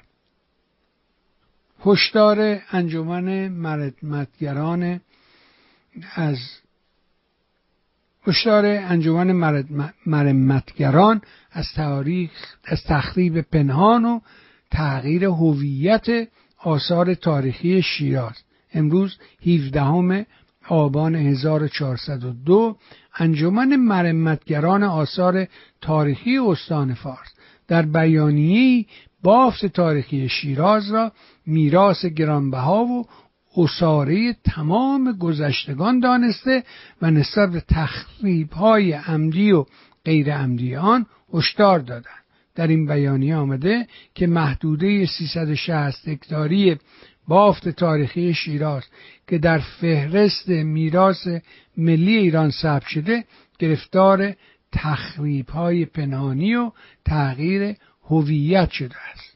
آنها همچنین گفتند که تخریب ها گاهی به بحانه هایی چون توسعه یا نوسازی و یا تعرض گذر انجام می شود و گاهی هم به دلیل مرمت های نادرست یا عمدی با این توضیح که مرمت و حفظ آثار تاریخی حساسیت و ظرافتی دارد که مانند راه رفتن بر لبه تیغ است اگر این مرمت سلیقه‌ای پیش برود تمام هستی و تاریخچه یک اثر از بین رفته و بنای تاریخی شخصیت خود را از دست می‌دهد. در بخش دیگری از این بیانیه از ورود دلال ها افراد غیر متخصص به این هیته گفته شده که برای خوش آمد سرمایه گذاران بناها را مرمت می‌کنند و نه برای حفظ بنا یا هویت و اصالت آن در این بیانیه از آگاه سازی سازمان های مردم نهاد و انجوان های سنفی و افکار عمومی که توانستند از تخریب عمدی بافت شیراز کم کنند ابراز خوشحالی کردند. و اینا مرتب مشغول نابودی هستند به فرمان چی گفت؟ امامشون. به خواسته امامشون. دور نیست. بسیار بسیار نزدیک است.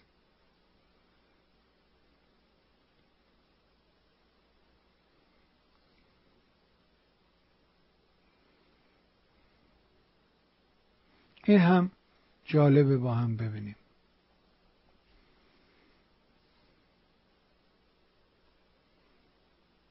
خدم خامنائي أنت خادم أنت عدو لله ولرسوله. أنت قاتل أطفال المسلمين. أنت قاتل طفل الرضيع في كربلاء. أنت أشد من يزيد وأحقد وأحقر. أين أنت؟ أين أنت عن غزة؟ أين أنت عن أطفال فلسطين؟ هذا السلاح الذي تعده في لبنان. لمن لا تقل لي أنني وأنني وأنني وأنني وأنني. الأعذار أعذار الخونة نعرفها. أنت اليوم مسؤول أمام الله عن كل طفل في غزة أنت تقتله. قبل الصهيوني وقبل الأمريكي. هذا الحاكم في طهران عدو لمحمد ولعلي. يفرحون بقتل أطفال المسلمين. أنتم قتل طيب أنتم الأثمان اللي دفعت في في سوريا وفي العراق مئات ألوف الذين قتلوا على أيديكم وأيدي حلفائكم في سوريا. وفي العراق وفي اليمن. لو دفعتم قليلا في فلسطين. لا عم تحسبوا إنه لا ظروف ما بتسمح تسمح بسوريا تهاجموا أهلنا. الأبرياء المعترين يحاكمهم هذا القرد اللي ساكن ب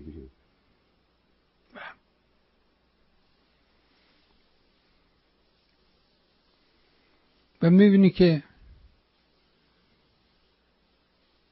اینا دیگه اون آدمایی نیستن که سی سال پیش بودن. چه اتفاقی افتاده؟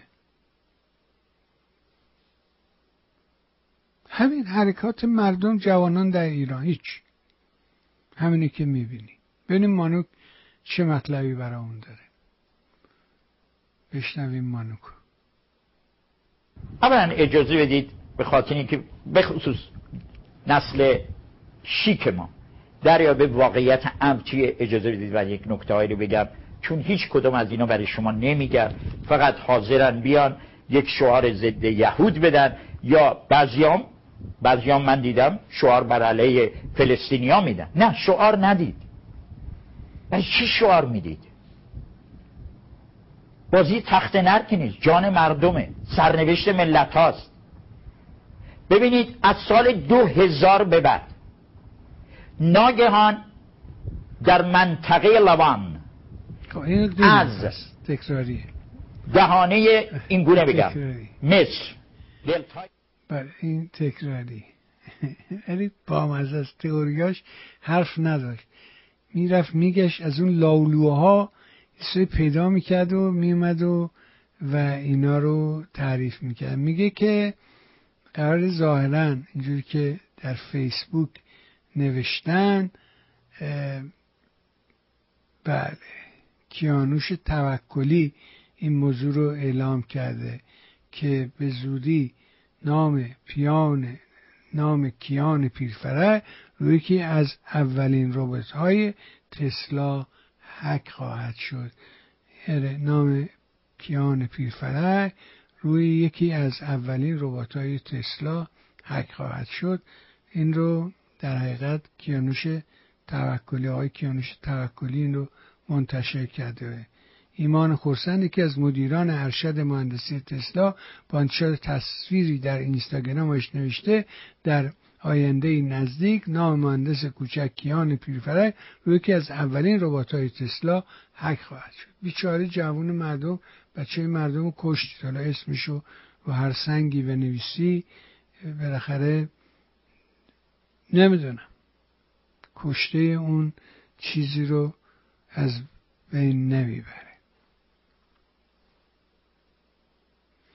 میگه دقت کنید ابراهیم برامون از ایران نوشت. دقت کنید دیگه نمی‌گوین اسلام ناب محمدی. چون این اسلام یعنی داعش. حالا از اسلام ناب حسینی سخن میان خب یعنی چی؟ یعنی مظلوم نمایی. اینا فکر می‌کردن که با حمله قافلگیرانه و ارتکاب جنایت می‌توانند اسرائیل رو به عقب برانن. اما وقتی با پاسخ قاطع اسرائیل مواجه شدند و سنبه را پرزور دیدند حالا دوباره دارن مقاومت و جنگ فرسایشی رو تبلیغ می‌کنن تا توجیه شکستشان باشن. اما در واقع با این کار دارن نشان میدن که شکست را پذیرفتند و تمام حواسشان بازگشت به همان وضعیت قبل از حمله هفت اکتبر است. یعنی مشکل اینجاست که دیگر اسرائیل به کمتر از نابودی حماس رضایت نمی‌دهد. ضمنا می‌گوید فرهنگ غرب نه صرفا صهیونیست یعنی در واقع مشکل با فرهنگ تمدن و دستاوردهای مدرن بشریت دارند تلاش اسلام سیاسی در واقع بازگرداندن بشریت به 1400 سال پیش است. بذار ببینم که این ویدیوش رو فیلم کنم اینجا دارم. اینا می‌تونم به نشون بدم؟ اگه بتونم که فکر می‌کنم بعد نباشه. با هم ببینیم حرفای این یارو مرتی کرد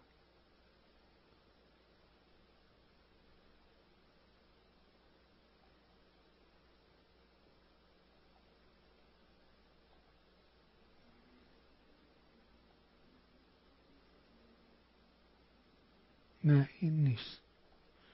اینو که پخش کرد ببینم.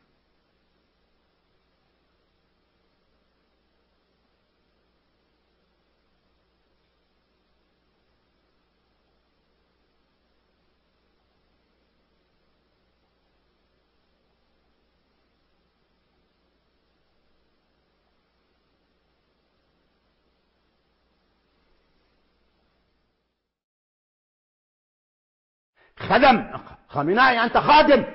انت عدو لله ولرسوله اینم دیدی. بذار ببینم که این کدوم بود.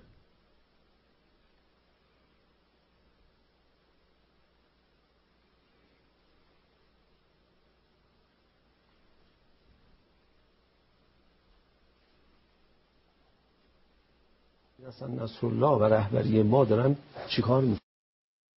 با از بین رفتن دولت اسرائیل صهیونیسم از بین نمیره. نمیره. و بعد الان سید حسن نصرالله و رهبری ما دارن چیکار می‌کنن؟ من تصورم اینه. دارن جنگ رو فرسایشی می‌کنن که ریشه سوزانده بشه. و تمدن غرب در یک جنگ فرسایشی در این منطقه نابود خواهد شد. خود حماس هم داره همین کار رو می‌کنه. چون اونها اهل زدن یک بارن اگر بخوام پیروز بشن. مقاومت مال فرنگ اونا نیست. زمان بر طولانی یعنی وقتی که زمان بر شد فقط اونایی که تغذیه از اسلام ناب حسینی دارن حسینی دیگه؟ چی؟ اگه این ده هزار شد سی هزار چهل هزار پنجاه ما تا کی باید بردگی رو تحمل کنیم؟ این سوالی است که ما باید جواب بدیم. تا کی باید هفت هزار کودک به دنیا آمده پشت سیمخاردارهای شهرکهای کنترل تو بیابون به دنیا بیان. این شما الان آتش یعنی اینا در دروغگویی واقعا بی نظیرن واقعا بی نظیرن بفرم بفرمایید. به چی شد؟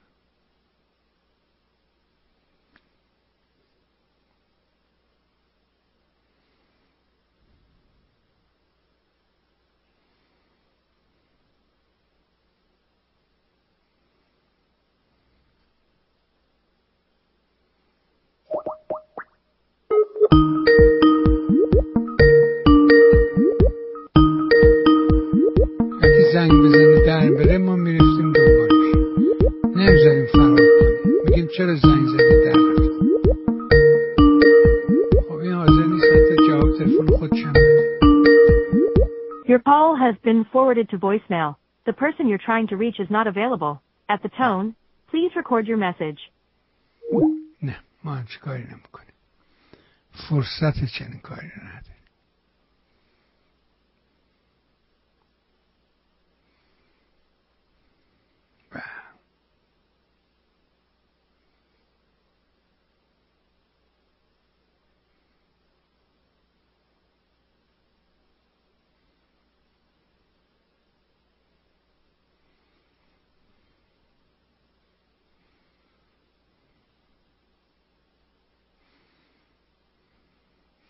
ها اینو دارم می‌خواد ببینیم و با همین بریم. از مرخص بشیم.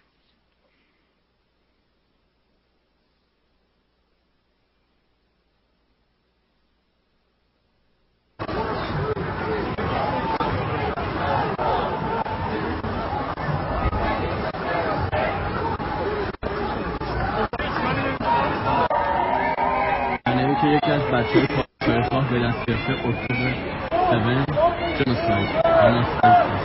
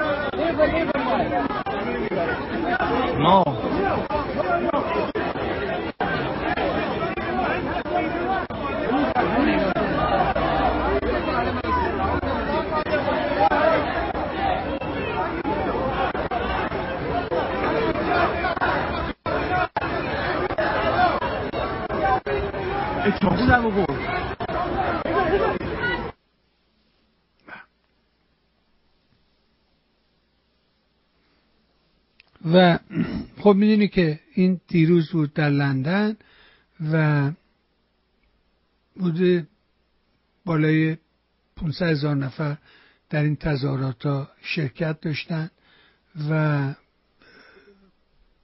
علا رقم مخالفت پلیس و غیره فکر می‌کنم که تظاهرات بزرگی بود در برای لندن. اما با این ایمیل از حضور مرخص میشم. سلام جناب بهبانی حدود 7 سالی است که مخاطب برنامه های شما هستم. فکر می‌کنم تا حدودی در مورد ارادت من نسبت به خود اطلاع داشته باشید. به عنوان فردی که در ایران زندگی می‌کنم از نزدیک با این جانوران نظام نکبت نفس می‌کشم. و سرکوب های وحشیانه اینها را از نزدیک دیدم. یک ماهی هم مهمان بازداشتگاه وزارت اطلاعات بودم. عرض می‌کنم. حرفای شما در برنامه سهشنبه در برنامه خود در مورد شاهزاده رضا پهلوی اصلا برای ایران و مردمش مناسب نبود. کسانی در خارج این حرفا رو می‌زنن تازه آنهایی که مانند آقای شاهینپر با صداقت و ایران دوستی این گونه استانداردها را بالا می‌برند به دو دلیل است. اینکه فکر می‌کنن چند وقت بعد تظاهرات در خیابان ها شکل می‌گیرد و این حکومت هم مثل حکومت پهلوی سقوط می‌کنه فقط باید مواظب باشیم کلا سرمان نرود. اینکه آنها از در واقع از ایدئال های خود صحبت می‌کنند ما ضرورت حیاتی را می‌بینیم. آن عزیزان شاهد فقر گرانی بیکاری از دست رفتن منابع طبیعی هستند. ما با آن زندگی می‌کنیم. آنها میشنوند که با سوختن مازوت هوا آلوده می‌شود. ما آنها را تنفس می‌کنیم. آنها شاهد غرق شدن کشتی که متعلق به همه ماست هستند. ولی ما درون آن کشتی هستیم. هر چقدر هم متاسف باشند هر چقدر هم دلسوز باشند شرایط ما را نمی‌توانند درک کنند همونطور که من شرایط نرگس محمدی و فاطمه سپهری را نمی‌توانم درک کنم. آقای بهبانی به عنوان یک مخاطب دلسوز مردم ایران از شما خواهش می‌کنم وارد بحثهای این قدیمی ها نشوید. ساقط کردن این حکومت اصلا و ابدا کار ساده ای نیست. فکر نکنید به این راحتی ها به این زودی ها اتفاق خواهد افتاد. برای اینکه این حکومت برای اینکه این حکومت ساقط شود چیزی شبیه معجزه نیاز است. یک شانس تاریخی نیاز است. تنها و کوچکترین امید همین شاهزاده رضا پهلوی است. باور کنید اولا این مردم مردم پنجاه و هفت نیستند. خودشان مو را از ماس می‌کشند. هزار مرتبه بهتر از خیلی از فسیل های سیاسی خیلی بهتر از بهتر از خیلی از فسیل های سیاسی هم باور کنید حتی یک حکومت دیکتاتوری ملی که البته نمی شود هزار مرتبه ضرر و زیانش برای ایران و بشریت کمتر از نظام نکبت است. اگر تلویزیون های آمریکایی ایشان را کران پرنس معرفی نکنند چگونه به مخاطب آمریکایی جایگاه ایران ایشان را مشخص کنند؟ جناب بهبانی از شما خواهش می‌کنم شما وارد این مسائل نشوید. این تنها شانس را تضیف نکنید. اینقدر با ایدئالگرایی بیمورد استانداردها را اونقدر بالا نبرید که به عمر این رژیم اضافه کنه ما امروز نیازمند پراگماتیسم هستیم. تا شاید بتوانیم این آتش اسلامی که به جان ایران افتاده و هر روز شعله ورتر می شود را خاموش کنیم. خاموش کردن این آتش اصلا به این سادگی ها نیست. کار بسیار دشواری. همه باید فعلا به فکر خاموش کردن این آتش باشیم میبخشید بقیه حرفا رو در این شرایط غیر ضروری است. من این مطلب را نه در کامنت نوشتم و نه در برنامه زنده مطرح کردم. خصوصی نوشتم خواستید بخوانید با یا نه. انتخاب شماست. ارادتمند ابراهیم. نه می‌خونم عزیزم چرا نخونم؟ حرف تو زدی حرف تو شنیدیم مثل دوستانی که زنگ می‌زنند و حرف می‌زنند حرف شما هم بایستی که شنیده شود در این شرایط. حرف همه باید شنیده شود. امیدوارم برنامه امروز براتون قابل پذیرش بوده باشه و من هم باور دارم که ولی یه چیزی رو باور دارم. و اون که در مورد اسرائیل هم دیدی که اتفاق افتاد. اسرائیل اینکه میگن سازمان امنیت فلان و پس چطوری شد پس چرا اینطوری شد خیلی ساده است. دنبال توطعه نباش. توطعه در کار نیست. ببین دو تا مطلبه. از نظر فلسفی. یکی تقدیرگراییه یکی جبرگراییه جبر و تقدیر دو تا معقوله مختلفن. اصلا مثل هم نیستن. در عالم جبر اون که جبری فکر می‌کنه دیترمینیزم به determinism باور داره عملی را عکس العملیست می‌بیند. یعنی تو یه کاری می‌کنی این حرکت تو یه سری consequence داره عواقب داره کناری داره اینا عکس عمل نشون میده از خودشون بازتاب اونا یک جریان دیگه ای رو ایجاد می‌کنه. اما در تقدیرگرایی اون چیزی که خدا از پیش برای ما نشسته همه رو نوشته و ما اصلا هیچ کاره ما هیچ کاری نمی‌تونیم بکنیم به ما ربطی نداره. نه عزیز من این تفکرات همون توطعه که من باوک دارم. میگم آقا توطعه هست. بچه کوچولو رو نگاش بکن شیرخوره رو. همجوری بزرگتره رو دائم در حال توته است. اون چیزی رو که می‌خواد برای به دست آوردنش گریه می‌کنه لوس می‌کنه کنیش زمین می‌زنه هزار کل ملق می‌زنه. آیا موفق میشه همیشه؟ نه. ولی توته رو انجام میده.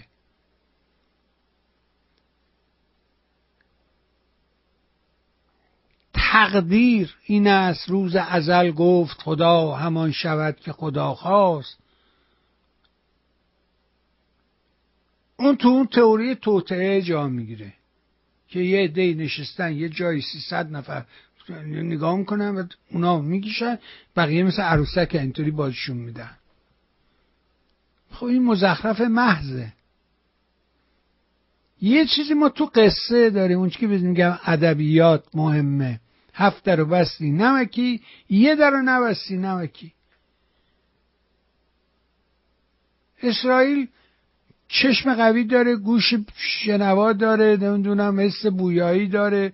همه احساسش درست کار کرده.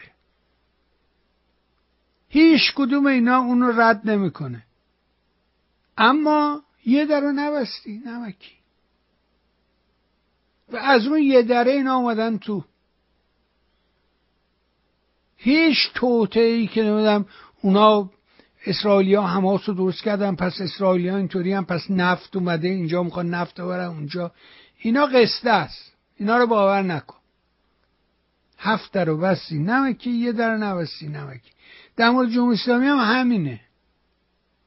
بله نظامی مقتدر مستر باهوش شنوا بینا همه رو داره. اما یه در رو نمیبنده یه شب. یادش میره. از اونجا که اومد تو سل که اومد می‌بره دیگه. تعارف معرف نمی‌کنه.